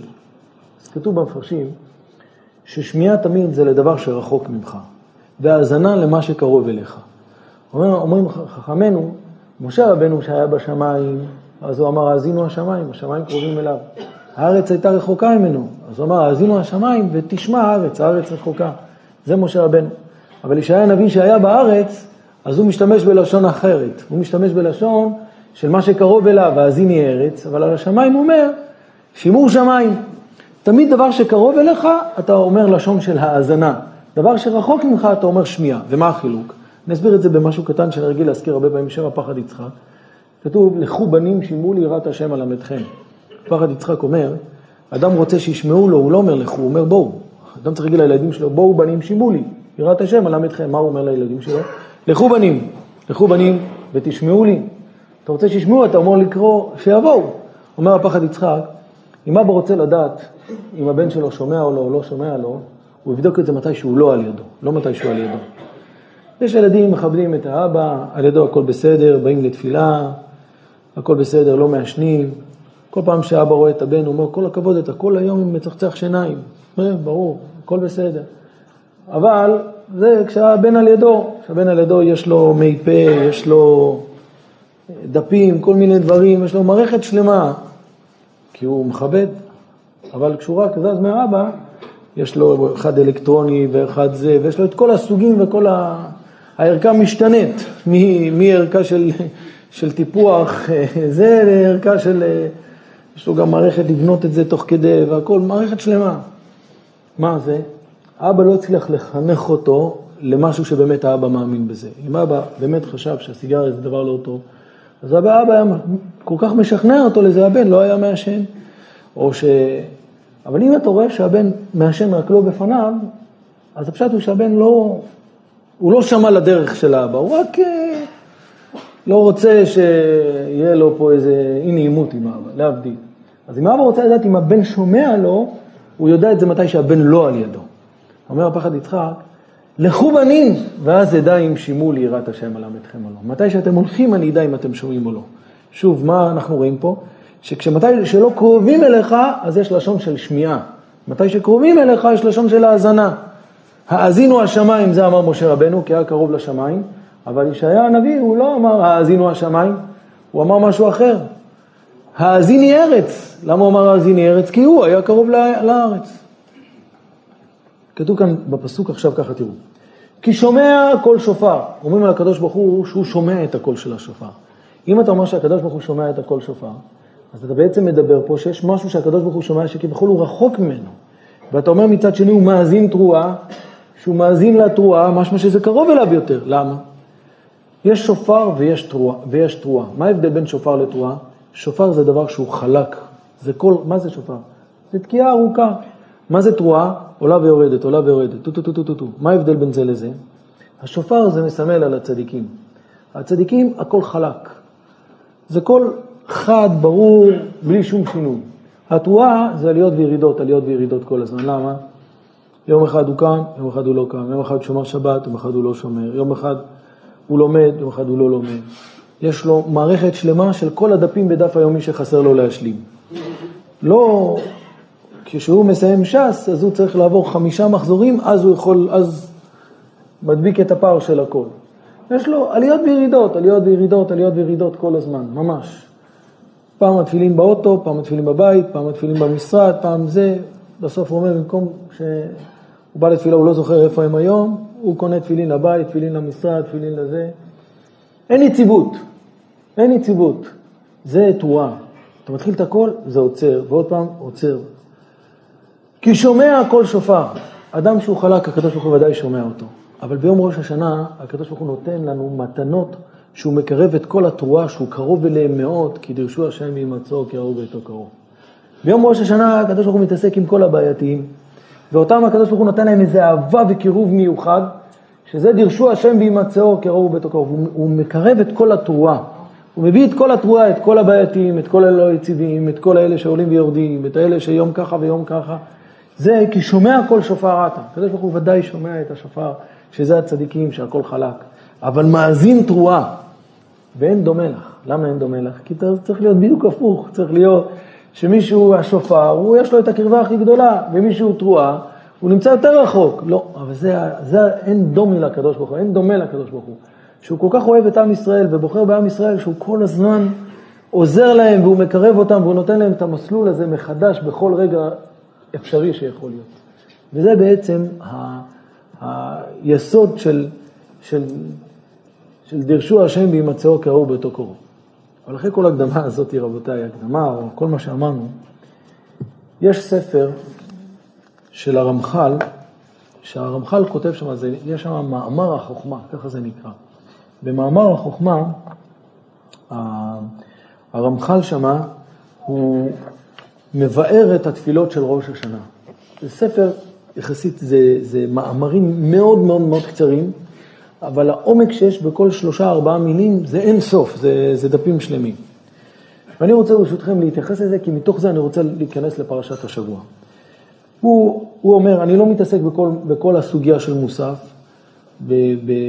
במאמר החוכמה הוא כותב ככה, מה זה שופרות? מה זה השופרות של ראש השנה? הוא כותב ככה. ועוד עניין גדול יש ביום זה, והוא עניין השופר שנצטווינו בו.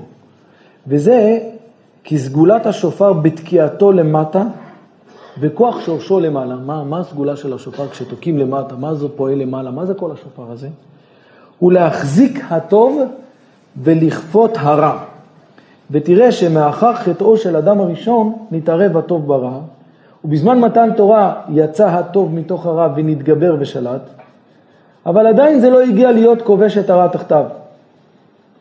אבל כשתוקעים בשופר, והשלמות התיקון לעתיד לבוא, שהטוב ינצח ניצחון גמור, זה יהיה על ידי שופר. והוא עניין ייתקע בשופר גדול. ולפי שתיקון זה יהיה גמור, מה שלא היה במתן תורה, נקרא שופר גדול. עכשיו שימו לב. ואולם נצטווינו לתקוע בשופר ביום ראש השנה, לחזק התיקון העשוי כבר במתן תורה, ולהזמין העתיד להיעשות לעתיד לבוא וכו'. בעצם כל מה שאמרנו קודם, פחות או יותר שמעתם את זה בין המילים, אבל בואו נחדד את זה. התפקיד של השופר, זה שהשופר, כמו שהוא כתב כאן, זה לחזק את הטוב ולדחות את הרע. זה התפקיד של השופר. והשופר הוא מוזכר עם התורה, השופר לא מוזכר על דברים אחרים. איפה, איפה אנחנו שומעים את הסיפור של השופר? ויהי ביום השלישי, בהיות הבוקר, ויהי קולות וברקים וענן, וכל שופר חזק. איפה היה את השופר? איפה שומעים את הסיפור של השופר? שומעים את הסיפור של השופר ברגע שיש תורה. התורה היא הדבר שהיא יכולה לגרום שיהיה איזה קול שיעורר אותנו, שיהיה איזה קול שיגרום לנו להגיע למציאות שאנחנו נהיה מחוברים לטוב ונהיה מחוברים לעשות את רצון השם ולהתנתק מהצד של הרע. יש משהו אחד שיכול לעזור לזה. זה, זה דבר שנקרא תורה. עכשיו, אני לא אומר פה, לא, אני לא אומר שאני מסתכל שיעור פה, ש, שצריך לעזוב את העבודה וללכת ללמוד תורה וצריך לקביעויות. הכל בסדר, אנחנו כולנו לומדים, כולנו קובעים מתים לתורה. יש כאלה לומדים יותר ויש פחות, ואני לא באיזה קמפיין עכשיו של, אני בא, לה, אני רוצה משהו אחר להסביר. למה התורה זה הדבר שעוזר לכפות את הטוב עלינו, לחזק את הטוב עלינו, לגרום שאנחנו נהיה מחוברים לטוב ולהתרחק מהרע. מה, מה הרעיון בתורה? וזה ברשותכם, אני מזכיר את זה עשרות פעמים בשיעור, ויצא לנו הרבה פעמים לדבר על זה. אני רוצה טיפה לחדד את זה, ו- ולפני שאני נכנס, אני קורא לזה, לסוגיה של עזרת תיקן להם לישראל, לפני זה. מה, מה אני רוצה לחדד? אני רוצה לחדד ככה. ההגדרה של העולם הזה, ההגדרה של העולם הזה היא ההגדרה של חיסרון. מה, מה זה העולם הזה? מה זה העולם? תשאל מישהו, מה זה העולם? אגיד לך, עולם זה לאכול אוכל טוב, לשתות אה, יין טוב, לשתות זה טוב, לאכול טוב, ו... ו... ומה, ושיש בית טוב, ושיש מכונית טובה, ושיש... זה, וזה, זה בעצם העולם הזה. העולם, כאילו מה שאנחנו חושבים, חס ושלום, מה, ש, מה שהשקר של העולם זה שאנחנו חושבים שהחיבור של העולם זה החיבור לטוב, החיבור ליש.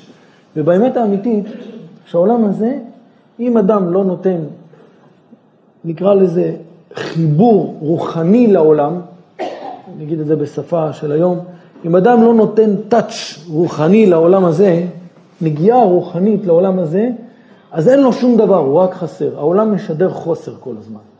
כל מה שיש בעולם זה לא בוא תראה מה יש ויהיה לך, אלא בוא תראה למה אתה אף פעם אין לך כלום.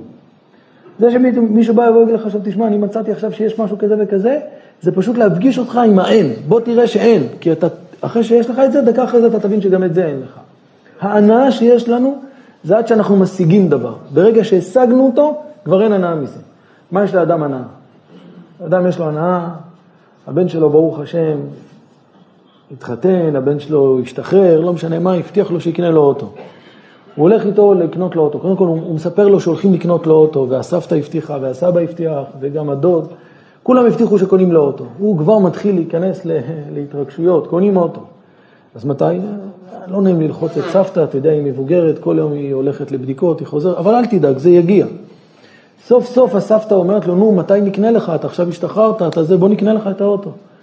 אז מתחיל ההתרגשויות, הולכים, וסבתא לא נעים, אבל מה התקציב? כי אפשר פה ואפשר פה, יש פה רכב שצריך אה, לקנות הטענה ניידת איתו, ויש רכב ש... מה שאת אומרת, סבתא, הכל זה...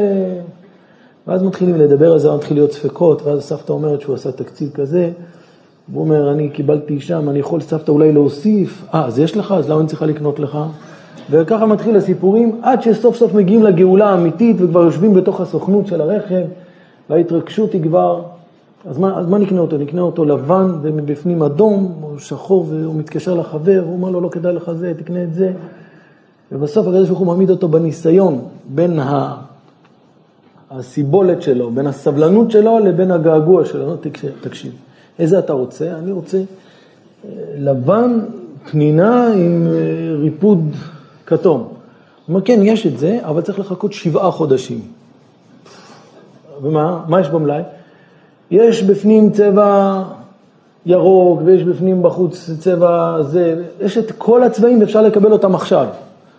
אבל את מה שהוא רוצה זה רק עוד שבעה חודשים. נו, עד שהוא כבר מגיע לשפע, צריך להתפשר. וזה קורה לכולם, תבדקו את זה. זה קורה. הקדוש ברוך הוא מביא אותך עד הזה, ואז מתחילים הניסיונות, להרגיש, אין, אין שלמות, אין שלמות. מה שאתה רוצה זה רק שבע חודשים, ו... ואז מתחיל לעשות חשבון, אז נחכה שבעה חודשים, אבל זה, איך אני יכול להתאפק? אני לא יכול להתאפק דקה, אני אחכה שבעה חודשים, וזהו. יש לו עכשיו הנאה, נו מתי האוטו, כל יומיים מתקשר, מתי? ויש שלב כבר שהסוכן פקע לו הסבלנות, הוא אומר תקשיב, יש איזו אפליקציה, אתה שם רואה את האוטו, איך שמעלים אותו לאונייה, איך שמורידים אותו, אל תתקשר, כי אני, אני גם מסתכל שם, אז גם אתה ישר תסתכל שם, שנינו באותו מקום. הוא מסתכל, אומר לו, אני, לא, אני רואה את הנקודה, היא עוד לא התחילה. הוא אומר, כן, זה, הוא עוד בייצור. ומתי? תחכה, זה לאט לאט. יום אחד הוא רואה את הנקודה יותר גדולה, אומר, זהו, כבר, כבר, האוטו כבר קיים, והוא קיבל אישור של מכון התקנים, עכשיו צריך להעלות אותו לאונייה, רק מחכים עד שיהיה שלושת אלפים מכוניות וצריך להביא איזה מנוף. תחכה, זה, זה לוקח, זה 40 יום מהיום של הזה, וככה, כל העצבים. בסופו של דבר, כולו בהתרגשויות, הסוכן מודיע לו מחר בשמונה, בלילה הוא מתקשר, אומר לו, היה עיכוב במובילית, זה יהיה מחרתיים בשמונה. בסוף הוא מגיע, מתרגש, מקבל את האוטו, איך שהוא יוצא החוצה, והחברים ראו והכל הסתיים, זהו, הסתיים לו הנאה. הסתיים, הוא כבר חושב פעם הבאה נחליף רכב אחר, אין להם שירות, הם לא עונים, הם זה, הם זה, וזהו, ולמה? עכשיו, אני לא, אני לא חושב שאני מתכוון להתלוצץ, למה? כי אין עולם הזה, העולם הזה לא נותן לך כלום, העולם הזה רק נותן לך את האין. רק ההנאה שלך זה עד שזה מגיע. ברגע שזה מגיע, הכל יסתיים. אתה צריך את הדבר הבא, אתה מחליף, זה לא מספיק, זה לא נוח. חשבתי שזה נוח, זה לא נוח, זה לא... לא רק שזה לא נוח, זה גם עושה כאבי גב, עדיף יותר האוטו הקודם. ואפילו שהוא היה ישן והוא היה זה, אבל לא יותר טוב מזה, והיום כל הסיפורים, סוגר את הדלת, היא לא נסגרת, ואתה זה. ואם האוטו כבר משוכלל ורחב, הדלת כל כך גדולה, הוא לא מגיע לדלת, אז הוא רוצה שיעשו לו כמו באוטובוס שהיה פעם, אתם זוכרים? כל היום תלונות יש לו, אני כבר מתחיל להגזים, טוב, רבותיי. ברשותכם, הכל לא טוב, מתי שזה מדי רחב זה לא טוב, ומתי שזה צפוף זה לא טוב, ומתי שזה זה לא טוב. היום כבר עושים לנהג, אני לא יודע אם אתם יודעים, עושים היום לנהג ברכבים הזה, עושים לו רמקול, שכשהוא מדבר שומעים אותו באוטו. כבר הכל נהיה, זהו, יש את הזקנים קבוע שהולכים עם התמים, בגלל ש... גם באוטו עולים עם האטמים כבר עוד נציע, זה... טוב, התלוצצנו. מה אני מתכוון לומר? העולם הזה, יש לו מנה רוצה 200. מה פשוט יש לו מנה רוצה 200? זה לא שאם יש לו 100 הוא רוצה 200. יש לו מנה, אז הוא חסר עכשיו. ואם יש לו 200, הוא חסר עכשיו. לא שאם יש לו מנה הוא רוצה 200, ואם יש לו 200 הוא רוצה 400. לא באים לספר לנו מה הרצונות שלך. באים לספר שאין לך. אין לך. מה אתה חשבת, שכשיהיה לך יש לך? לא. זה, זה חיים שלמים של שקר, של אין ואין ואין ואין ואין ואין. וכשאתה הרווחת עשרת אלפים שקל לחודש, אמרת שכשזה יהיה חמש עשרה אני מסודר. וכשזה חמש עשרה, אתה אומר, אי אפשר בכלום, מה אפשר לעשות בחמש עשרה? אז מה? אני חושב, בגלל שאני משלם על הלימודים של הילדים, ובגלל, ובגלל, ובגלל, 30 זה באמת בדיוק. וכשהוא מקבל 30, הוא אומר, איך, הכל התייקר. מאז הרפורמה ומאז זה, אין מה, אין כלום. אז מה כן? לא יודע, אני כבר מתבייש לדבר, אני, לא, אני באמת לא יודע. אני, אני אעשה חישוב, כמה חודשים אני אגיד לך כמה. הוא חוזר, הוא אומר, 50, וככה כל החיים שלו. ולא מצינו אדם שיש לו כסף שהוא סוגר, איך שאומרים, את החנות, והוא יושב ואומר, אני מסודר. למה? כי, כי הכסף הוא לא יכול לשדר את היש, הוא יכול לשדר, לשדר רק את האין. זה בעולם הגשמי. בעולם הרוחני, אני נותן משל, בעולם הרוחני, ראית פעם אדם מגיע לתפילת שחרית והוא אומר, אבל למה לא מנחה עכשיו? או למה לא עכשיו תקיעת שופר? או למה לא נטילת לולב? מישהו פעם ראה כזה דבר? לא. למה? כי הרוחני, בשעה שאתה נמצא בו, אתה נהנה בו. אתה לא מחפש את הדבר הבא. לא מצינו אדם שנמצא בהדלקת נרות חנוכה והוא חושב עכשיו למה לא קוראים מגילת אסתר או למה לא אוכלים מצה. כי הרוחניות היא משפיעה על הרוחניות, היא פוגשת את הנשמה והיא נותנת לנשמה סיפוק. זה הרוחניות. הגשמיות היא נותנת לנו את האין כל הזמן. זה כיף להיות באווירה הזאת. זה, זה, אתה שמה, אבל אין לך כלום. אין לך. אתה, אתה ברדיפה של האין. לפעמים יש אנשים שרודפים ככה 50 שנה ויש 100 שנה ולא משנה. הרוחניות היא לא נותנת את התאווה הזאת. הגשמיות, המהות שלה זה שאין. שכשיש לו מנה, רוצה 200, הכוונה היא אין לו מנה. וכשיש לו 200, רוצה 400, אז חסר לו עוד. וכמו שכבר חכמים אמרו, שהעשיר הוא יותר חסר מהעני. כי עני סך הכל חסר לו מנה, הוא רוצה רק מנה. העשיר שיש לו 100 מנים, אז חסר לו 200 מנים. אז הוא יותר חסר מהעני, כי אני סך הכל נותן לי 100 שקל, הכל בסדר, תן לי סנדוויץ', הכל בסדר. אדם שהוא בחוץ, מה אנחנו אומרים? מה, מה, מה השאיפות שלו? שיהיה לו סנדוויץ', קח שני סנדוויצ'ים. זהו, זה כל הסיפור. העני אין לו שום שאיפה, למה? כי הוא רוצה סך הכל את האוכל, אבל ברגע שיש לאדם את האוכל, אז הוא רוצה שיהיה לו איך להוביל את האוכל, והוא רוצה שיהיה לו איפה לאחסן את האוכל, והוא רוצה והוא רוצה והוא רוצה. ומה היום עסוקים כל החברות בעולם? איך, איך אפשר ליצור מצב שאתה תהיה חסר כל הזמן? הרי שימו לב, כל הזמן יוצא טלפון חדש. מה הרעיון של הטלפון חדש? שיהיה סיבה עוד פעם שתלך לקנות. מה יש כבר? איזה שינויים יש? הרי את העדכון תוכנה עושה, אתה עושה גם לשני בדיוק כמו שהיה לך לקודם. אז מה ההבדל בין הראשון לשני? האם הוא עגול טיפה או מלבני או שהוא כזה והוא שוקל פחות חמש גרם, מה? באמת אין לזה כלום, רק מה? חייב לעשות משהו חדש כדי שיהיה את, עוד פעם את הסוגיה של האין, שאתה יודע שאתה מחזיק את הטלפון ופעמיים בשנה יש מועד להחליף אותו. או בראש השנה חג של התפוחים, או, ב, או בחג פורים שמחליפים את הסמסונגים. זה, זה מה שיש. זה, יש להם תאריכים קבועים, זהו, נגמר. למה יש את כל הדבר הזה? למה? חסר, אתה תהיה תמיד חסר, אתה לא יותר מאשר שנה. חסר וחסר וחסר וחסר וחסר וחסר. רבותיי, זה חד, חד משמעי ככה, זה כל העולם הזה. אתה פתאום קונה משהו, מישהו אומר לך, תראה, אבל היום עשו את זה חדש כזה. אני זוכר שאני הייתי פעם אורח באיזה בית, היה שם שולחן עגול, והיה על השולחן כזה פלטה גם כן עגולה. לא הבנתי מה זה, אמרתי לו, מה זה? אמר לי, תראה, אתה יושב ואתה אוכל, יש בלי עין הרע סלטים בשולחן. אז איך אתה, אתה רוצה עכשיו את הסלט ההוא, מה, אתה תקום ללכת להביא את הסלט? מסובבים את השולחן, זה שולחן, מסובבים אותו, זה כמו... ו... וזהו, אתה לוקח את הסלט, ואחר כך אתה לוקח את המטבוחה. זהו. מישהו פעם היה לו, מישהו פעם חשב לעשות את הדברים האלה? הניחו את הסלטים בשולחן, אכלו, וכולם אכלו בשמחה, תביא מהצלחת. אם הוא לא צריך להביא את הצלחת, אכל לו מהצלחת שלו, היה הכל בסדר. היום זה פשוט מערכת שלמה, איך יהיה הכל חסר כל הזמן. ואחרי שיגמרו את הצלחת, מחר יעשו אולי את הכיסא, משהו, אני, אני כבר לא יודע מה לחשוב, אבל הכל יהיה כי העולם משדר חוסר כל הזמן. זה העולם, זה העולם הגשמי. העולם הרוחני, הוא משדר בדיוק ההפך. הוא משדר את הרוגע, הוא נותן לאדם את הנחת, הוא נותן לאדם לא את החוסר, אלא את היש ואת הסיפוק האמיתי ואת ההתעלות הרוחנית האמיתית. זה ההבדל בין העולם הזה לעולם הבא. ואם אנחנו רוצים לדייק בלשון, זה חיים שיש בהם יראת שמיים, וזה חיים שאין בהם. מה הכוונה? יש חיים שהחיים עצמם הם יוצרים את היראת שמיים ואת השמחה. אתה יכול ללכת למקום, בלי לפגוע בשום דבר, אדם יכול ללכת למקום בחוץ, של אנשים שלא זכו לשמור תורה ומצוות, ויכול לראות אותם רוקדים ושמחים, והם כולם שמחים והם רוקדים, ויכול להגיד, תראה, מה, מה הם, תראה איזה שמחה יש להם פה, הם לא צריכים פה לא זה ולא זה, אבל מה אתה אומר? מה, מה האמת? אנחנו יודעים שבאמת אין להם את השמחה האמיתית.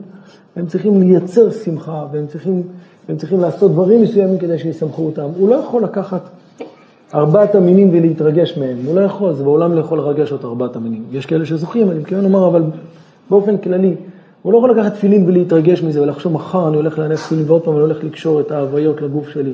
ועכשיו אני הולך לקראת ראש השנה ואני שמח שאני מגיע ליום כזה שאני יכול לזכות שעל ידי השופר יהיה כזה שופר של חזק מאוד, שנצליח להתנתק מהרע וכולו. אז את המציאות הרוחנית הזאת, את עבודת השם הרוחנית הזאת, אפשר לראות, אבל זה לא ראייה אמיתית. אתה יכול לראות אדם שוכב בבית החולים, אתה יכול לראות שמחברים לו חמצן ונראה הכל טוב, ומסתכלים על המדדים, המדדים מצוינים, אבל הרופא אומר, רגע אחד תוציא את החמצן, זהו, נגמר הסיפור. אז מה פשוט, אבל הוא חי, הוא חי בגלל החמצן, אבל בלי החמצן הוא לא יכול לתפקד. אם יהיה הפסקת חשמל, גם יהיה הפסקת אור, זה ברגע אחד. אבל אדם שהוא לומד תורה, אז, אז הוא מחובר לאמת, הוא לא מחובר לשקר, ורבותיי, זה העבודה שלנו, זה העבודה, זה עבודה, זה לא, לא דבר קל בכלל. אחרי ההקדמה הזאתי, כתוב בגמרא במסכת מגילה, שזה בעצם השבת הזאת שאנחנו נמצאים בה, אנחנו נכנסים לשבת פרשת כי תבוא.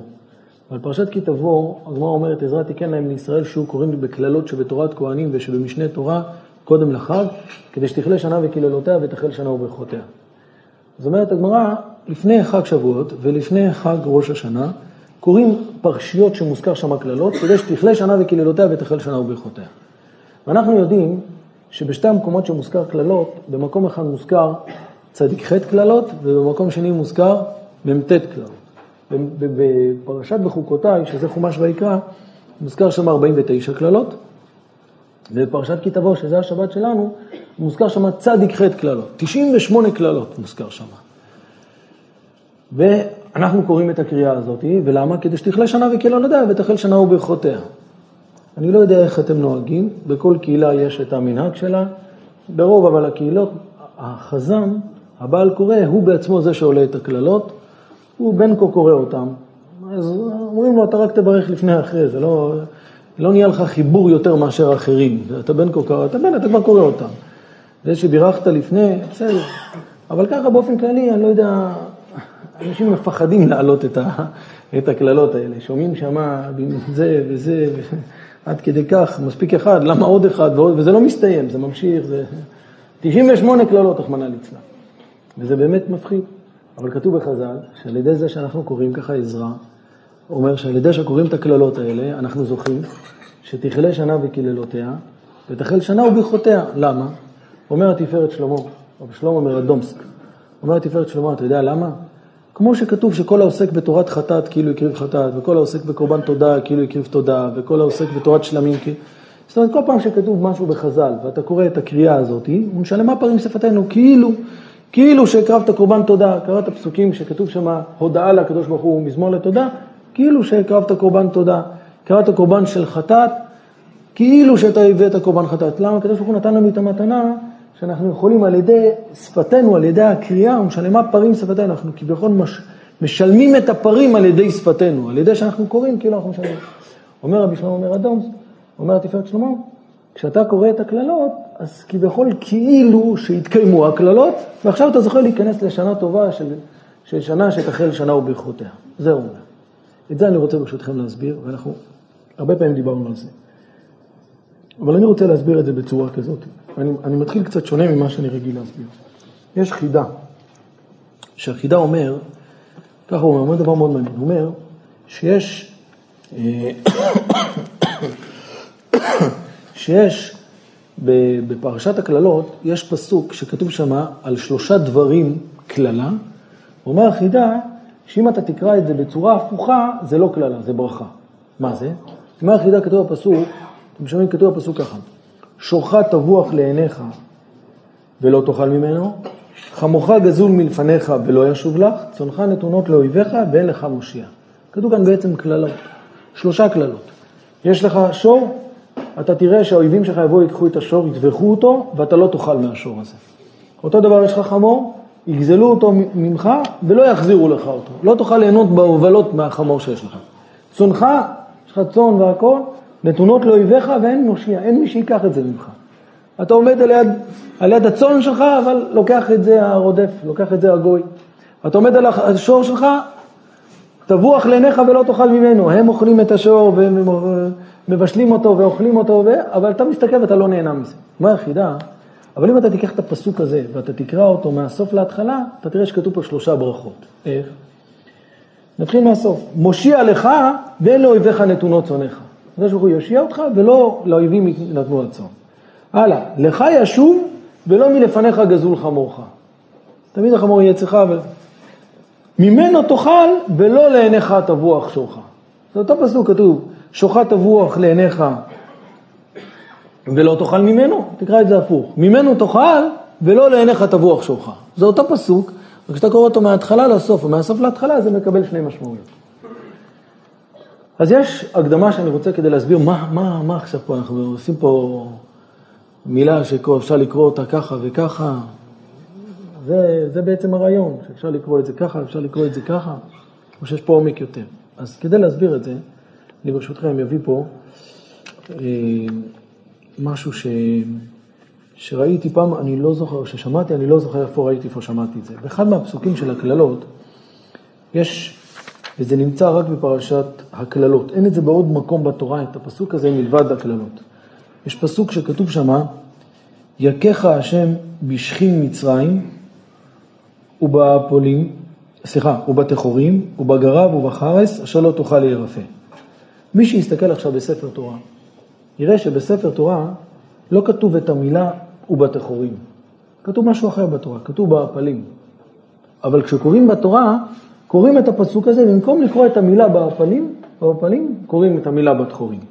או יש, יש עוד דוגמה גם כן בקללות, שגם כן כתוב, ככה, כתוב, אישה תיהרס ואיש אחר ישכבנה. בתורה לא כתוב ישכבנה, כתוב ישגלנה. אבל כשאנחנו קוראים, אנחנו קוראים ישכבנה. אבל כתוב בתורה משהו אחר. אז יש הבדל בין הקריא והכתיב, לא רק שפה כתוב ו' ואתה הופך את הו' לי', שיש את זה הרבה מקומות בתורה, אלא פה ממש מילה שלמה שאתה קורא אותה אחרת. כתוב ישגלנה ואתה קורא ישכבנה. כתוב בהפלים ואתה קורא בתחורים. ראיתי באחד המפרשים, שהוא אומר, שבאים להגיד לך כזה דבר. מה שכתוב זה לא אומר שזה מה שאתה קורא אחר כך, זה לא מה שאתה רואה אחר כך. יכול להיות שכתוב פה קללות, יכול להיות שכתוב פה שורך תבוח לעיניך, אבל את אותו דבר זה יכול להיקרא בצורה אחרת, והתורה מגלה את זה דווקא בקללות, היא לא מגלה את זה באיזה פרשה אחרת בתורה. פה, פה זה המקום היחידי שהתורה לא, לא, מגלה לנו שלא רק שיש הבדל בין הקריא והכתיב באות י' או ו', אלא ממש במש, במילה שלמה שכתוב אתה קורא את זה אחרת. מה, מה בעצם אני, הרעיון? ברשותכם, תנו לי כמה דקות, אני אסיים את כל, ה, את כל הסוגיה. נהיה כמה דקות ביחד, כי באמת זה, זה שבת חשובה מאוד. זה שבת, אני בעיניי ככה קורא לזה, זה השבת שהקדוש ברוך הוא עוזר לנו להגיע לראש השנה כדי לצאת זכאים בדין. זה חלק מהתהליך. כדי לזכות שנה הבאה, שנזכה בעזרת השם לשנה טובה וכתיבה וחתימה טובה, זה השנה, זה השבת. זה השבת הזאת, זה לא שבת אחרת, זה לא איזה שבת כלל, זה שבת שצריך לעשות אותה הכי חשובה שיכולה להיות. מי שיש לו אומץ, שיביא לבית כנסת קידוש. שאלו אותו למה, יגיד, זה השבת שיש בו את הקללות. נו, אתה מביא קידוש? כן, כי תכלה שנה וקללותיה, תחל שנה וברכותיה. לא, אל תעשו את זה, כי זה, אבל בהרגשה זה מה שצריך להיות. צריך להודות לקדוש ברוך הוא שהוא נתן לנו את האפשרות שאנחנו יכולים לקרוא קללות ותחל שנה וברכותיה בזכות זה שקראנו קללות. אז מה בעצם העבודה של השבת ולמה זה חשוב לפני ראש השנה? הרי שימו לב, ברוב העדות יש פזמון שמתחילים בו את ראש השנה אחות קטנה. והאחות קטנה הזאת, זה לא מדובר על האחות הקטנה בבית שהיא היחידה שנשארה. האחות קטנה, זה הכוונה היא על כנסת ישראל, שזה הכוונה היא מלשון לאחות, לחבר בין עם ישראל. לא אחות קטנה, אלא, אלא לאחות את הדברים הקטנים שיש, זה משהו הרבה יותר עמוק, אבל זה לא הזמן. ושמה יש שם תחל שנה, תכלה שנה וקללותיה, ככה יש בפזמון, תכלה שנה וקללותיה ותחל שנה וברכותיה. יש את זה גם אצל האשכנזים את הפזמון? כן. על כל פנים, יש שם בית אחד שתכלה שנה וקללותיה, תחל שנה וברכותיה. מה זה תכלה שנה וקללותיה? מה זה תחל שנה וברכותיה? אדם מגיע בערב ראש השנה, אומר לקדוש ברוך הוא, תכלה שנה וקללותיה, תחל שנה וברכותיה. אדם מגיע למס הכנסה, יגיד להם, תו חדש, תכלה שנה והחובות, תחל שנה וברכותיה, מעכשיו נעשה חשבון חדש, לא אתם ולא אני, תזרקו את הכל, תחל שנה וברכותיה, נפתח דף חדש, נפתח זה, תתחילו לרשום, זהו, נתחיל, אני עכשיו מתחיל מאפס. זה, מה זה הדבר הזה? אנחנו יודעים הרי מי שאומר לקדוש ברוך הוא רחמן, יוותרו מאוי. זאת אומרת, הקדוש ברוך הוא מקפיד על מי שחושב, על הכל יביא אלוקים במשפט, אין שום רחמים. יש רחמים בזה שהקדוש ברוך הוא נותן לך זמן עד שתחזור בתשובה, אבל אין מחיקה בזכות הדבר הזה. כל האומר הקדוש ברוך הוא ותרן, ככה הגמרא אומרת, יוותרו מאוי, הכוונה יוותרו חייו. כי אסור לחשוב שהקדוש ברוך הוא ותרן, אפשר לחשוב שהקדוש ברוך הוא רחמן ומוחל וסולח, אז הוא מוחק את העבירה, על ידי תשובה שאתה אדם עושה. אבל לא שהקדוש ברוך הוא מוותר, אין, אין כזה מציאות. אז מה זה תכלה שנה וקללותיה, מה זה תכלה שנה וברכותיה? אז ברשותכם, אני רוצה להסביר את זה ככה. השאלה היא, הרי, כדי להבין את זה, השאלה היא ככה, הרי בפרשת בחוקותיי יש 49 קללות. בפרשת כי תבוא יש 98 קללות. והגמרא מסבירה מה החילוק. אומרת הגמרא, בפרשת בחוקותיי זה משה אמר מפי הגבורה. זאת אומרת, הקדוש ברוך הוא אמר את הדברים ומשה רבנו השמיע אותם. בפרשת, אה, בפרשת כי תבוא זה משה מפי עצמו אמרם. מה פשט משה מפי עצמו אמרם? זה משנה תורה, זה משה רבנו חוזר ואומר את התורה פעם שנייה. זאת אומרת, הוא חוזר על כל התורה, משנה תורה, משה רבנו שונה את התורה פעם שנייה. זה נאמר רק מפי משה רבנו. וכי משה רבנו אמר משהו שהקדוש ברוך הוא לא אמר, הקדוש ברוך הוא אמר את הכל. אבל ההבדל הוא כזה, כשעושים ברית, כשעושים חוזה, החוזה הוא קיים לשני הצדדים. מה הכוונה? האדם קונה דירה, אז הוא מתחייב למוכר שהוא משלם על הדירה, והמוכר כנגד מתחייב להעמיד לו דירה. כתוב במפרט איזה דירה הוא נותן לו, וכנגד זה כתוב מה הקונה נותן למוכר על הדירה שהוא נותן לו. הוא נותן לו דירה שיש שם כך וכך מטרים, וכך וכך וכך וכך. המוכר אומר לו, מצוין, זה מה שאני נותן לך, מה אתה נותן לי? אז אתה נותן לי את השווי, את הכסף של זה, מה ששווה, כזאת דירה. ועושים שם עוד סעיף, שאם יש ביטול של החוזה, אם המוכר לא יעמיד את הבית, אז המוכר צריך, אפשר לתבוע אותו על זה, והוא צריך אפילו לשלם איחורים וכולו, ואם כנגד הקונה לא ישלם את הכסף, אז יש לו גם קנסות ויש לו גם כל מיני התחייבויות אם הוא לא יעמיד את הכסף בזמן. זאת אומרת, חוזה תמיד הוא בא בין שניים, שכל אחד מתחייב למה שהוא נותן, למה שהוא אמור לתת. הוא נותן ערבויות, הוא נותן אחריות למה שהוא התחייב. המוכר מתחייב לבית והקונה מתחייב לכסף, וכל אחד סוגרים אותו סביב הדבר שהוא צריך להאמין. כשהקדוש ברוך הוא בא לעם ישראל, אז הקדוש ברוך הוא עשה עם עם ישראל ברית. הברית שהקדוש ברוך הוא עשה עם עם ישראל זה שהוא נתן להם את התורה. מה אנחנו נתנו לקדוש ברוך הוא? כשאנחנו היינו אנשים טובים ואמרנו, אנחנו מסכימים לקבל את התורה? לא זה. אנחנו נתנו לקדוש ברוך הוא את ההתחייבויות, כי אנחנו נותנים לקדוש ברוך הוא את הדבר הכי יקר לנו, כמו שהוא נתן לנו את הדבר הכי יקר לו. הקדוש ברוך הוא נתן לנו את התורה שהיא מעמידה את השמיים ואת הארץ, שהיא הסוד של הבריאה. אז הוא נתן לנו את התורה, אנחנו אומרים לנו, אתה נתת לנו את התורה, אנחנו נותנים לך את החיים שלנו. מה זה החיים שלנו? זה מה שכתוב בפסוק. אלה דברי הברית אשר קראת השם אלה דברי הברית אשר ציווה השם את משה לכרות את בני ישראל מלבד הברית אשר קראת איתם בחורב. בחורב הקדוש ברוך הוא עשה ברית איתנו, שהוא נתן לנו את הדבר שלו, את התורה. אנחנו פה נותנים לו את החיים שלנו. מה הכוונה? אם לא נקיים את התורה, קח את החיים שלנו. אם לא נקיים את התורה, קח את הנחת שלנו, קח את הבריאות שלנו, קח את הפרנסה שלנו. אז זה הברית. הברית היא מחייבת את שני הצדדים. היא מחייבת את הקדוש ברוך הוא במה שהוא נתן לנו את התורה, היא מחייבת אותנו במה שאנחנו אומרים לקדוש ברוך הוא, שאנחנו נותנים לו את החיים שלנו אם לא נקיים את התורה. אז כשיש קללה, זה לא הכוונה חס ושלום שאדם, הקדוש ברוך הוא מקלל אותו, אלא הקדוש ברוך הוא אומר לו, זה, אתה צריך לתת לי, אתה אמרת לי שתיתן לי את החיים שלך אם אתה לא תקיים את התורה. וככה נוצר ברית. ברית תמיד היא יוצרת התחייבות משני הצדדים. הרעיון של ברית זה שכל אחד מוותר על הדבר הכי חשוב לו והכי יקר. כשהקדוש ברוך הוא נתן לנו את התורה, הוא אומר, זה התורה, זה הסוד של הבריאה, זה מה שמחזיק את העולם. מה מחזיק את העולם? אם לא בריתי יומם ולילה, חוקות שמיים וארץ לא שמתי. אז הקדוש ברוך הוא לקח את התורה ממנו, נותן לנו אותה, ואומר, אתם בעלים על התורה, אתם מחליטים מה ההלכות, מה המצוות, אתם, מחליט, אתם משנים סדרי עולם. הקדוש ברוך הוא יושב ועושה את רצוננו. פעם באחד השיעורים ניסיתי להמחיש את זה, שמגיעים ביום הדין לדין, והקדוש ברוך הוא דן את האדם, והוא מגיע לאיזה עבירה שהאדם עשה. והקדוש ברוך הוא אומר לו, תראה, פה לא היית בסדר, עשית כך וכך. הוא אומר לקדוש ברוך הוא, אין בעיה, רק רגע אני אגיד לך משנה ברורה, תראה מה פסקו. כן, מה הקדוש ברוך הוא עושה? מה שכתוב, משנה ברורה. מה שחכמים פסקו, ואפילו שבשמיים יודעים אחרת, ואפילו שבשמיים יודעים אחרת. אבל הקדוש ברוך הוא משעבד את עצמו למה שפוסקים פה בבית דין בארץ. זאת אומרת, פה מחליטים, אני אספר לכם רק סיפור קטן כדי להמחיש את זה. התז, סיפרתי את זה הרבה פעמים, התז היה חתן של המגן אברהם, כן?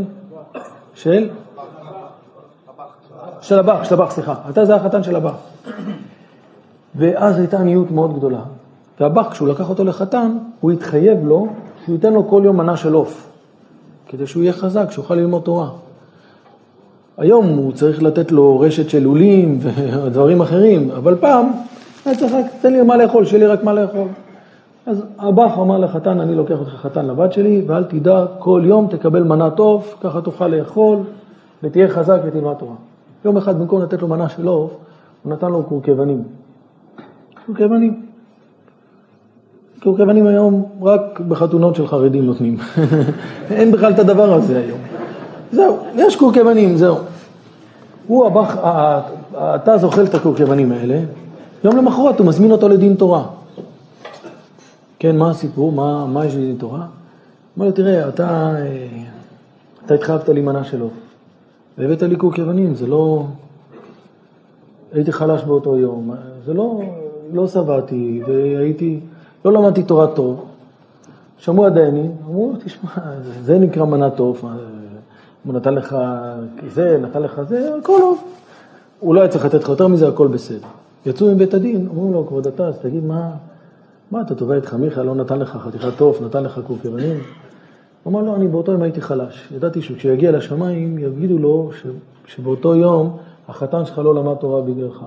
רציתי שהבית דין בארץ פה יפסקו שזה בסדר, ואז לא יהיה לו קטרוגים למעלה. זה לא עכשיו הקורקבנים העוף, חס ושלום, רק ברגע שאני לא למדתי טוב, רציתי שבית דין. למה? כי בשמיים עושים את מה שפוסקים פה בארץ. אני אומר את זה רק כמשל. הקדוש ברוך הוא לקח את התורה ונתן אותה פה. פה החכמים קובעים, אפילו שבשמיים יודעים אחרת. יש בן איש חי שלם שהוא מעריך עם ירושלמי להסביר, הם היה ההילול של בן איש חי, מעריך, מעריך להסביר שהקדוש ברוך הוא יושב בדין למעלה, מתי שלמטה פוסקים מתי יום הדין. ואפילו שהקדוש ברוך הוא יודע שהם טעו ביום המעונן, לא משנה. אתם, אלה מועדי השם אשר תקראו אותם במועדם, אתם אומרת, אומרים חכמים, ככה אומרת בראש שנה, אתם קובעים מתי יהיה יום הדין. ואפילו שהקדוש ברוך הוא יודע יום אחר, מתי שאמרו חכמים הקדוש ברוך הוא יושב בדין, הוא בא, הקדוש ברוך הוא בא יושב בדין. המלאכים אומרים להם טעו, זה לא, לא צריך להיות היום ראש שנה. אומר כן, אבל מה שהם פסקו אני צריך לעשות, יושבים. יום למחרת באו העדים והתגלה להם שטעות, אומרים לקדוש ברוך הוא אתמול לא היה יום הדין, היום יום הדין. עוד פעם הקדוש ברוך הוא יושב. אומר אז עכשיו לשבת? עכשיו לשבת. לעמוד, לעמוד. אני, אני אומר את זה רק כדי להמחיש, מי שאומר לקדוש ברוך הוא לשבת בדין, ומי שאומר לו לקום מהדין, זה החכמים בארץ שקובעים את ההלכה. אז הקדוש ברוך הוא נתן לנו את התורה, מה נתנו לו כנגד? שאם לא נקיים את התורה, אז אנחנו חס שלום נקבל עונש. עכשיו אני רוצה לשאול שאלה. אדם מגיע לראש השנה. אחד אומר לחברו שנה טובה, כתיבה בחתימה טובה, אתה שלום וביתך שלום וכל אשר לך, תגיד מה שאתה רוצה, אבל יש חוזה, בחוזה לא עמדת בו. מגיע לך עונש, מה, מה? הקדוש ברוך הוא לא ותרן, אתה עמדת בחוזה, אתה עשית את רצון השם, אתה לא עשית עבירות. אתה בסדר? אם אתה בסדר אז תהיה רגוע, בשביל מה באת בכלל להתפלל? חבל על הזמן. אתה בא, אתה מבקש סליחה, אתה קם כל יום בסליחות, על מה אתה קם? על מה אתה מתוודה? על מה אתה... אם הכל בסדר, אז אל תתאמץ. ואם אתה לא בסדר, אז יש לך עבירות שאתה עשית, שאתה צריך לקיים את החלק שלך בחוזה. אלה דברי הברית, מלבד הברית אשר קרה. הברית שהקדוש ברוך הוא אמר, הקללות שהקדוש ברוך הוא אמר בפרשת בחוקותיי הם 49. אבל עכשיו במשנה תורה אנחנו נותנים את החלק שלנו, אז אנחנו מזכירים מה אנחנו מתחייבים, לכן זה כפול, זה הברית. אז יש פה בעצם 98 קללות, בהזדמנות נסביר שזה כנגד פרי החג בסוכות, אבל יש פה 98 קללות, שה-98 קללות האלה זה שעבוד שלנו עבור חס שלום אם אנחנו עושים עבירה. אז למה אתה חושב שאתה תצא זכאי ביום ראש השנה? חוזה זה חוזה. חוזה זה חוזה חס שלום. אדם יבוא לבנק ויגיד לבנק תביא לי כסף, הבנק יגיד לו, תכתוב צ'ק, הוא אומר, אבל יש לי כסף, הכל בסדר, אבל יש פה כללים, איך מוציאים כסף. כדי להוציא כסף מהחשבון, אתה צריך להביא צ'ק, אתה צריך לחתום על מסמך. זה שאתה תעמוד על יד הפקיד ותצעק לו, אבל זה כסף שלי, הוא יגיד לך, הכל בסדר, אבל אני צריך תיעוד, אני צריך חתימה שלך, אני צריך אה, אה, תעודה מזהה, שזה אתה בכלל. יש כללים, יש כללים איך מוציאים כסף. אותו דבר, יש כללים איך, איך העולם מתנהל, וברגע שאתה התחייבת שאם אתה לא עושה את רצון השם מגיע לך עונש, אז אתה צריך להיות בפחד, מה יעזור שאתה תגיד תכלה שנה וקללותיה, תכלה שנה וברכותיה, אתה יכול להגיד את זה עשר פעמים, אתה יכול להגיד את זה ישר והפוך. ותגיד גם גד גידוד איגודנו, ותגיד מה שאתה רוצה. אבל אם אתה לא עומד בהתחייבות שלך, אז אתה צריך לתת את הדין. מה התשובה? התשובה היא כך. עברנו קצת כאב ראש במהלך השנה, היה לנו קצת ירדות, היה לנו קצת צער. כשאתה עומד בשבת הזאת ואתה חושב שאתה רוצה שיתקיים החלק בחוזה שלך, בדברים הלא טובים שעברת השנה, אז אתה יכול על ידי זה לזכות שתכלה שנה וקללותיה.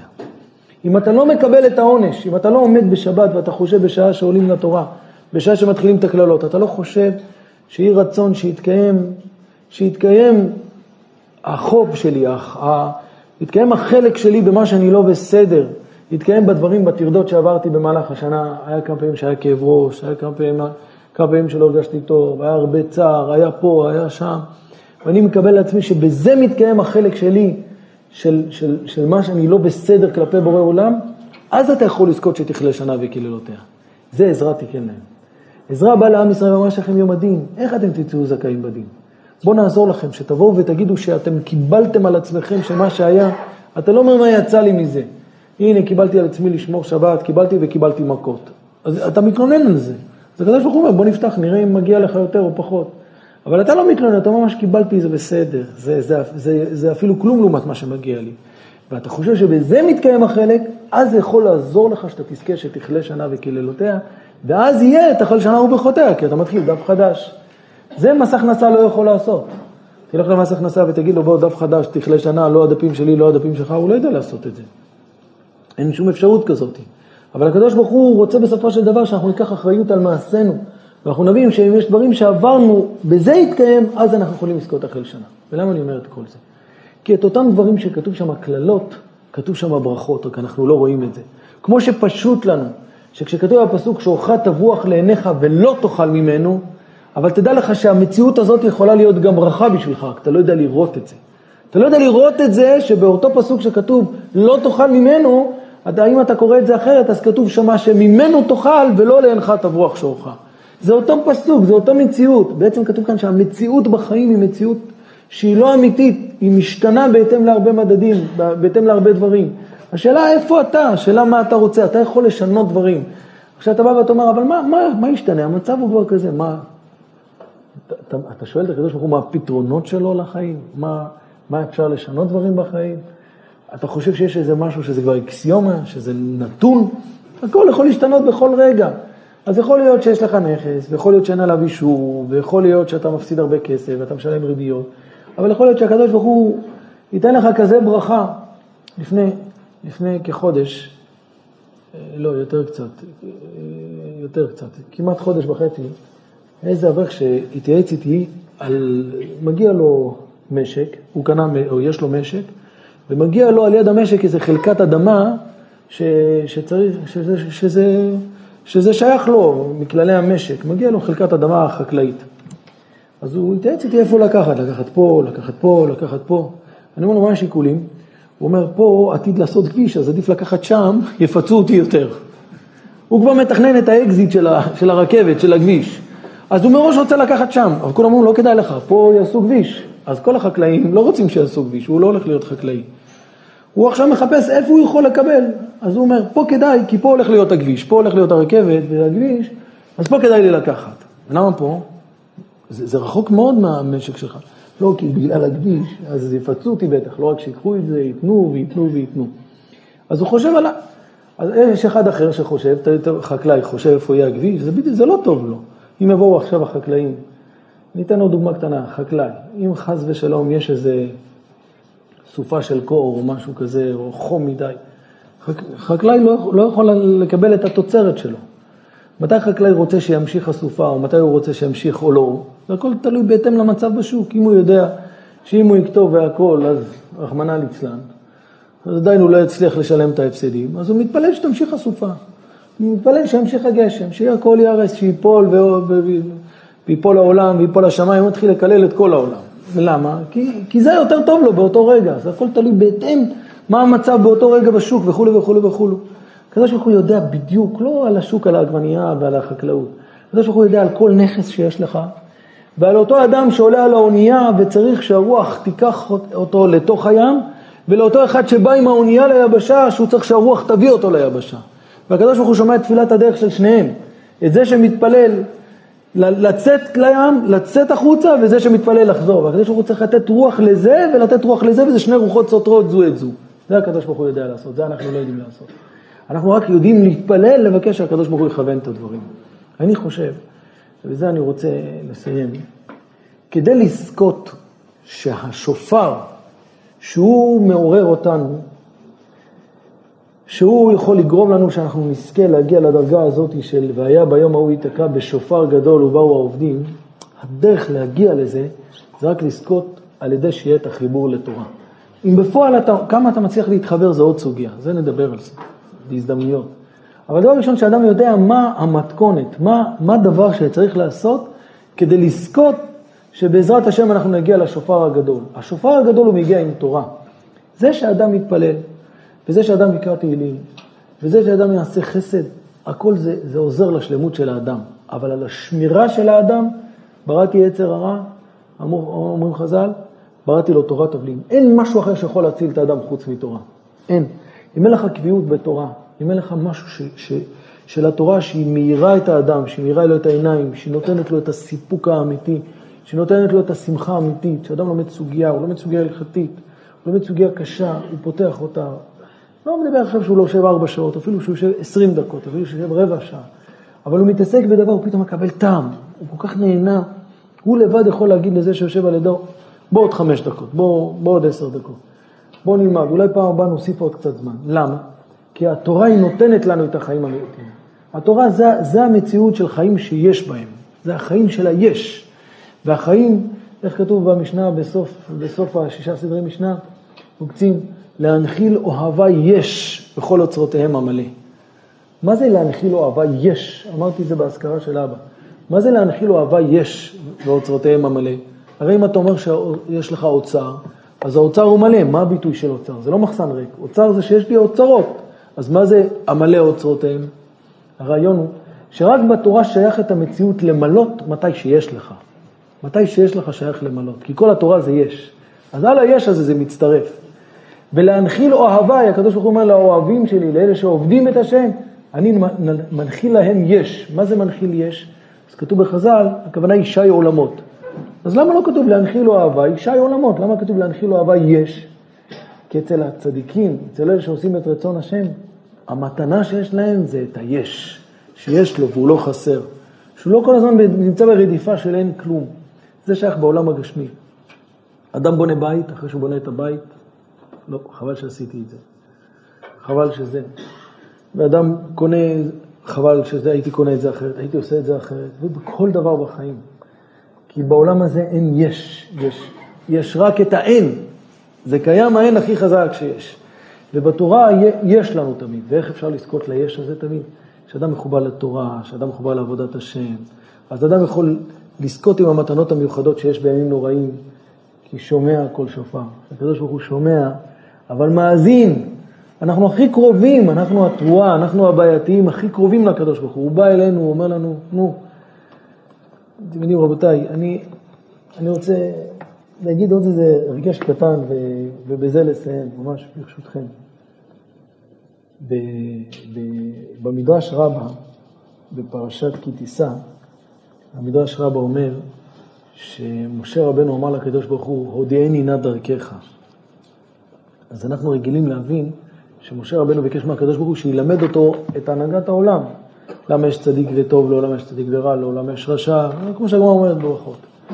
והקדוש ברוך הוא אמר למשה רבנו שהוא לא, שאי אפשר להגיד את זה, בסופו של דבר הגמרא מביאה שם כמה תירוצים, לפי אחד התירוצים בגמרא, הקדוש ברוך הוא גילה למשה רבנו.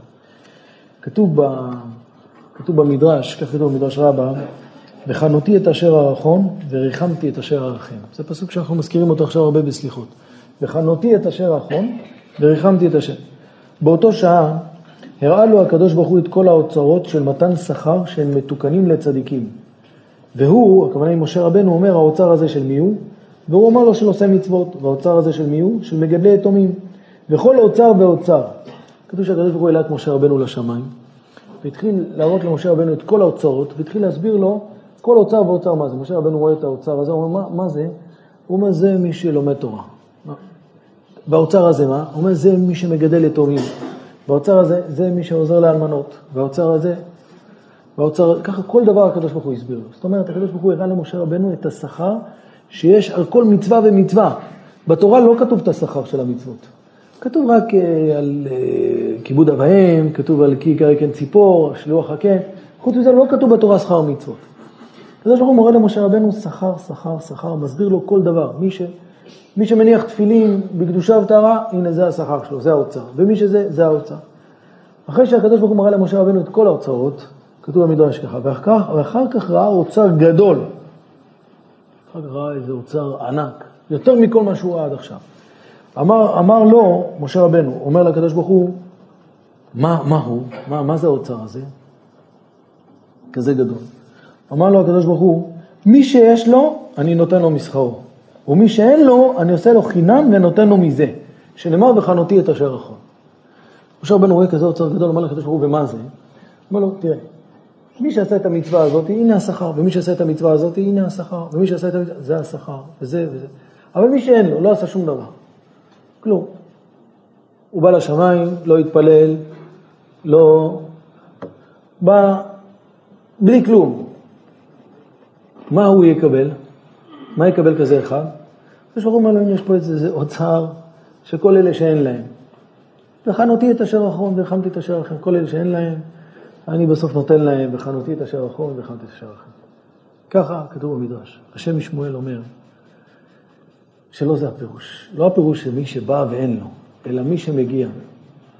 ואחרי שהוא מגדל יתומים ואלמנות, ואחרי שהוא לומד תורה, ואחרי שמגיע לו השכר, אין לו, הוא מעמיד את עצמו כאחד שאין לו, מה לא מגיע לכלום? מה, זה שעזרתי טיפה לאיזה יתום, נו באמת, הכל שלך הקדוש ברוך הוא, מה אני עשיתי? הוא יושב ולומד תורה, הוא אומר, מה, נתת לי, זה המינימום, מה, לא עשיתי כלום, אני מתבייש בכלל שאתה תגיד לי תודה רבה על זה. זה כמו אדם שבא לחבר שלו ומבקש ממנו, תשמע, אני עושה חתונה, תראה אם אתה יכול לעזור לי, ואני ממש וזה וזה. הוא אומר לו, בשמחה, בוא, יש לי פה מיטות בבית, אתה רוצה להביא את השבת חתן שישנו? הוא בכלל בנה עליו שייתן לו הלוואה, בנה עליו שיעזור לו, בסוף הוא אומר לו, בוא, יש מיטות, אתה יכול, ואפשר גם להשתמש במקרר. לא הציע לו שהוא יכין איזה מנה לסעודה של השבת חתן. לא הציע לו שייתן לו הלוואה קצת, יעזור לו עם כל ההוצאות. לא כלום. הוא אומר לו, תראה, יש פה ברוך השם מיטות, אתה יכול להביא את האורחים שלך, אבל רק כשהם יבואו עד עשר, אנחנו ישנים מוקדם. טוב, קצת שבת, הוא בא, מביא לו איזה זר פרחים, הוא אומר לו, מה זה? הוא אומר לו, אין לנו מילים איך להודות לך. על, על הטובה שעשית בשבילנו. אומר לו, מה? הוא אומר, תראה, בזכותך הצלחנו לעשות פה שבת חתן, והיה לנו מקום לכל האורחים, ואלה שהיו אצלך כל כך שמחו, ו... אמר, תשמע, מה, מה עשיתי? מה? אומר לו, לא, לא, אם בעיניך אתה לא מבין את זה, תודה. ההוא מתחיל להתבייש, הוא אומר לו, תשמע, לא נעים, למחרת הוא מביא לו צ'ק, הוא אומר לו, תודה רבה, הוא לא נעים לו, הוא אומר, אמר לי תודה רבה על, ה... על מה שלא עשיתי כלום, אז בוא לכל פחות ניתן לו מתנה, הוא לא נתתי לו מתנה לחתונה, אז הוא נותן לו איזה... איזה 180 למוטב עם כל ה... ועוד כותב את זה על שם הכלה, שככה בכלל כבר הספיק לריב איתה. אבל זהו, זה משהו. זה, אומר, אומר, אומר המדרש, מי שמגיע וחי בהרגשה שאין לו כלום, אז הקדוש ברוך הוא נותן לו אוצר כזה גדול יותר ממי שעשה, יותר ממה שמגיע לך אתה תקבל מתי שאתה לא מעריך את מה שאתה עשית. אני חשבתי, ברשותך אני רוצה לחדד את זה, כשאנחנו מתחילים את ה... כדלים מוחרשים דפקנו דלתך. מה זה כדלים מוחרשים דפקנו? אנחנו מגיעים לקדוש ברוך הוא כדל וקרש, לא כדלים וקרשים. לא מדובר פה, לא בונים סוכות פה, לא כדלים וקרשים. כדלים וחרשים, רש, אתה בא לקדוש ברוך הוא, אתה אומר, אין לי כלום. מי יכול בכלל לצאת זכאי ביום הדין הזה? מי יכול לצאת זכאי ביום... אין לי שום סיכוי. יש לי סיכוי אחד רק, אם אני מנסה להיות שייך למערכת שקוראים לו הקדוש ברוך הוא. אין לי סיכוי. מראש אתה מעמיד את עצמך שאתה רוצה להיות שייך למערכת שקוראים לה בורא עולם, שזה הקדוש ברוך הוא, שהוא רוצה להטיב עם ברואיו, שאנחנו רוצים לגלות את מלכותו של השם, שאנחנו רוצים שאנחנו נהיה חלק, שאנחנו נהיה שייכים לצבא, לא משנה איך. אני, אין לי דוגמאות לתת לזה, אבל הדוגמה הכי פשוטה לזה, הכי פשוטה, אבל תסלחו לי על הליצנות, אני רק דרך זה צריך להעביר את המסר. כשאני הייתי במרוקו, כל אחד שראיתי ברחוב אומר לי, אני ספר של המלך, אני נהג של המלך, אני אני חייט של המלך, אני... ניסיתי לחשוב, המלך הזה, אני לא מבין, הוא כל יום מסתפר, מה, מה, כולם ספרים שלו, כל אחד, דרך אגב, חצי באר שבע ספרים של המלך. כל אחד שאתה אומר, אני במרוקו הייתי ספר של המלך. ניסיתי באמת פעם, וחייט, כל החייטים פה בבאר שבע. היה פעם אחד פה חייט שאמר שהוא היה חייט של המלך. כל כך התרגשנו, הזמנו, אני זוכר, זה סיפור לפני 20 שנה, הזמינו חליפות ממנו לכל האברכים, חייט של המלך. חייט של המלך תפר את החליפות, מה אני אגיד לכם, שרוול ארוך, שרוול קצר. היה פה סיפור...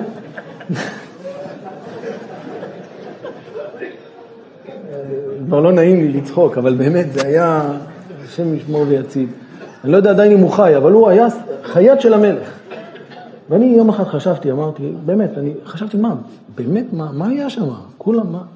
הגעתי למסקנה שכדי לתת לכולם מוטיבציה, המלך לקח את כל המובטלים שם, הכניס אותם לאיזה אולם, הביא להם בדים, אמר להם, תתחילו לתפור. הוא היה פעם אחת שם, או שהכל פנים העוזרים שלו, ואת הבגדים האלה נתנו לחיילים, נתנו לאנשים שם. אבל המלך לא...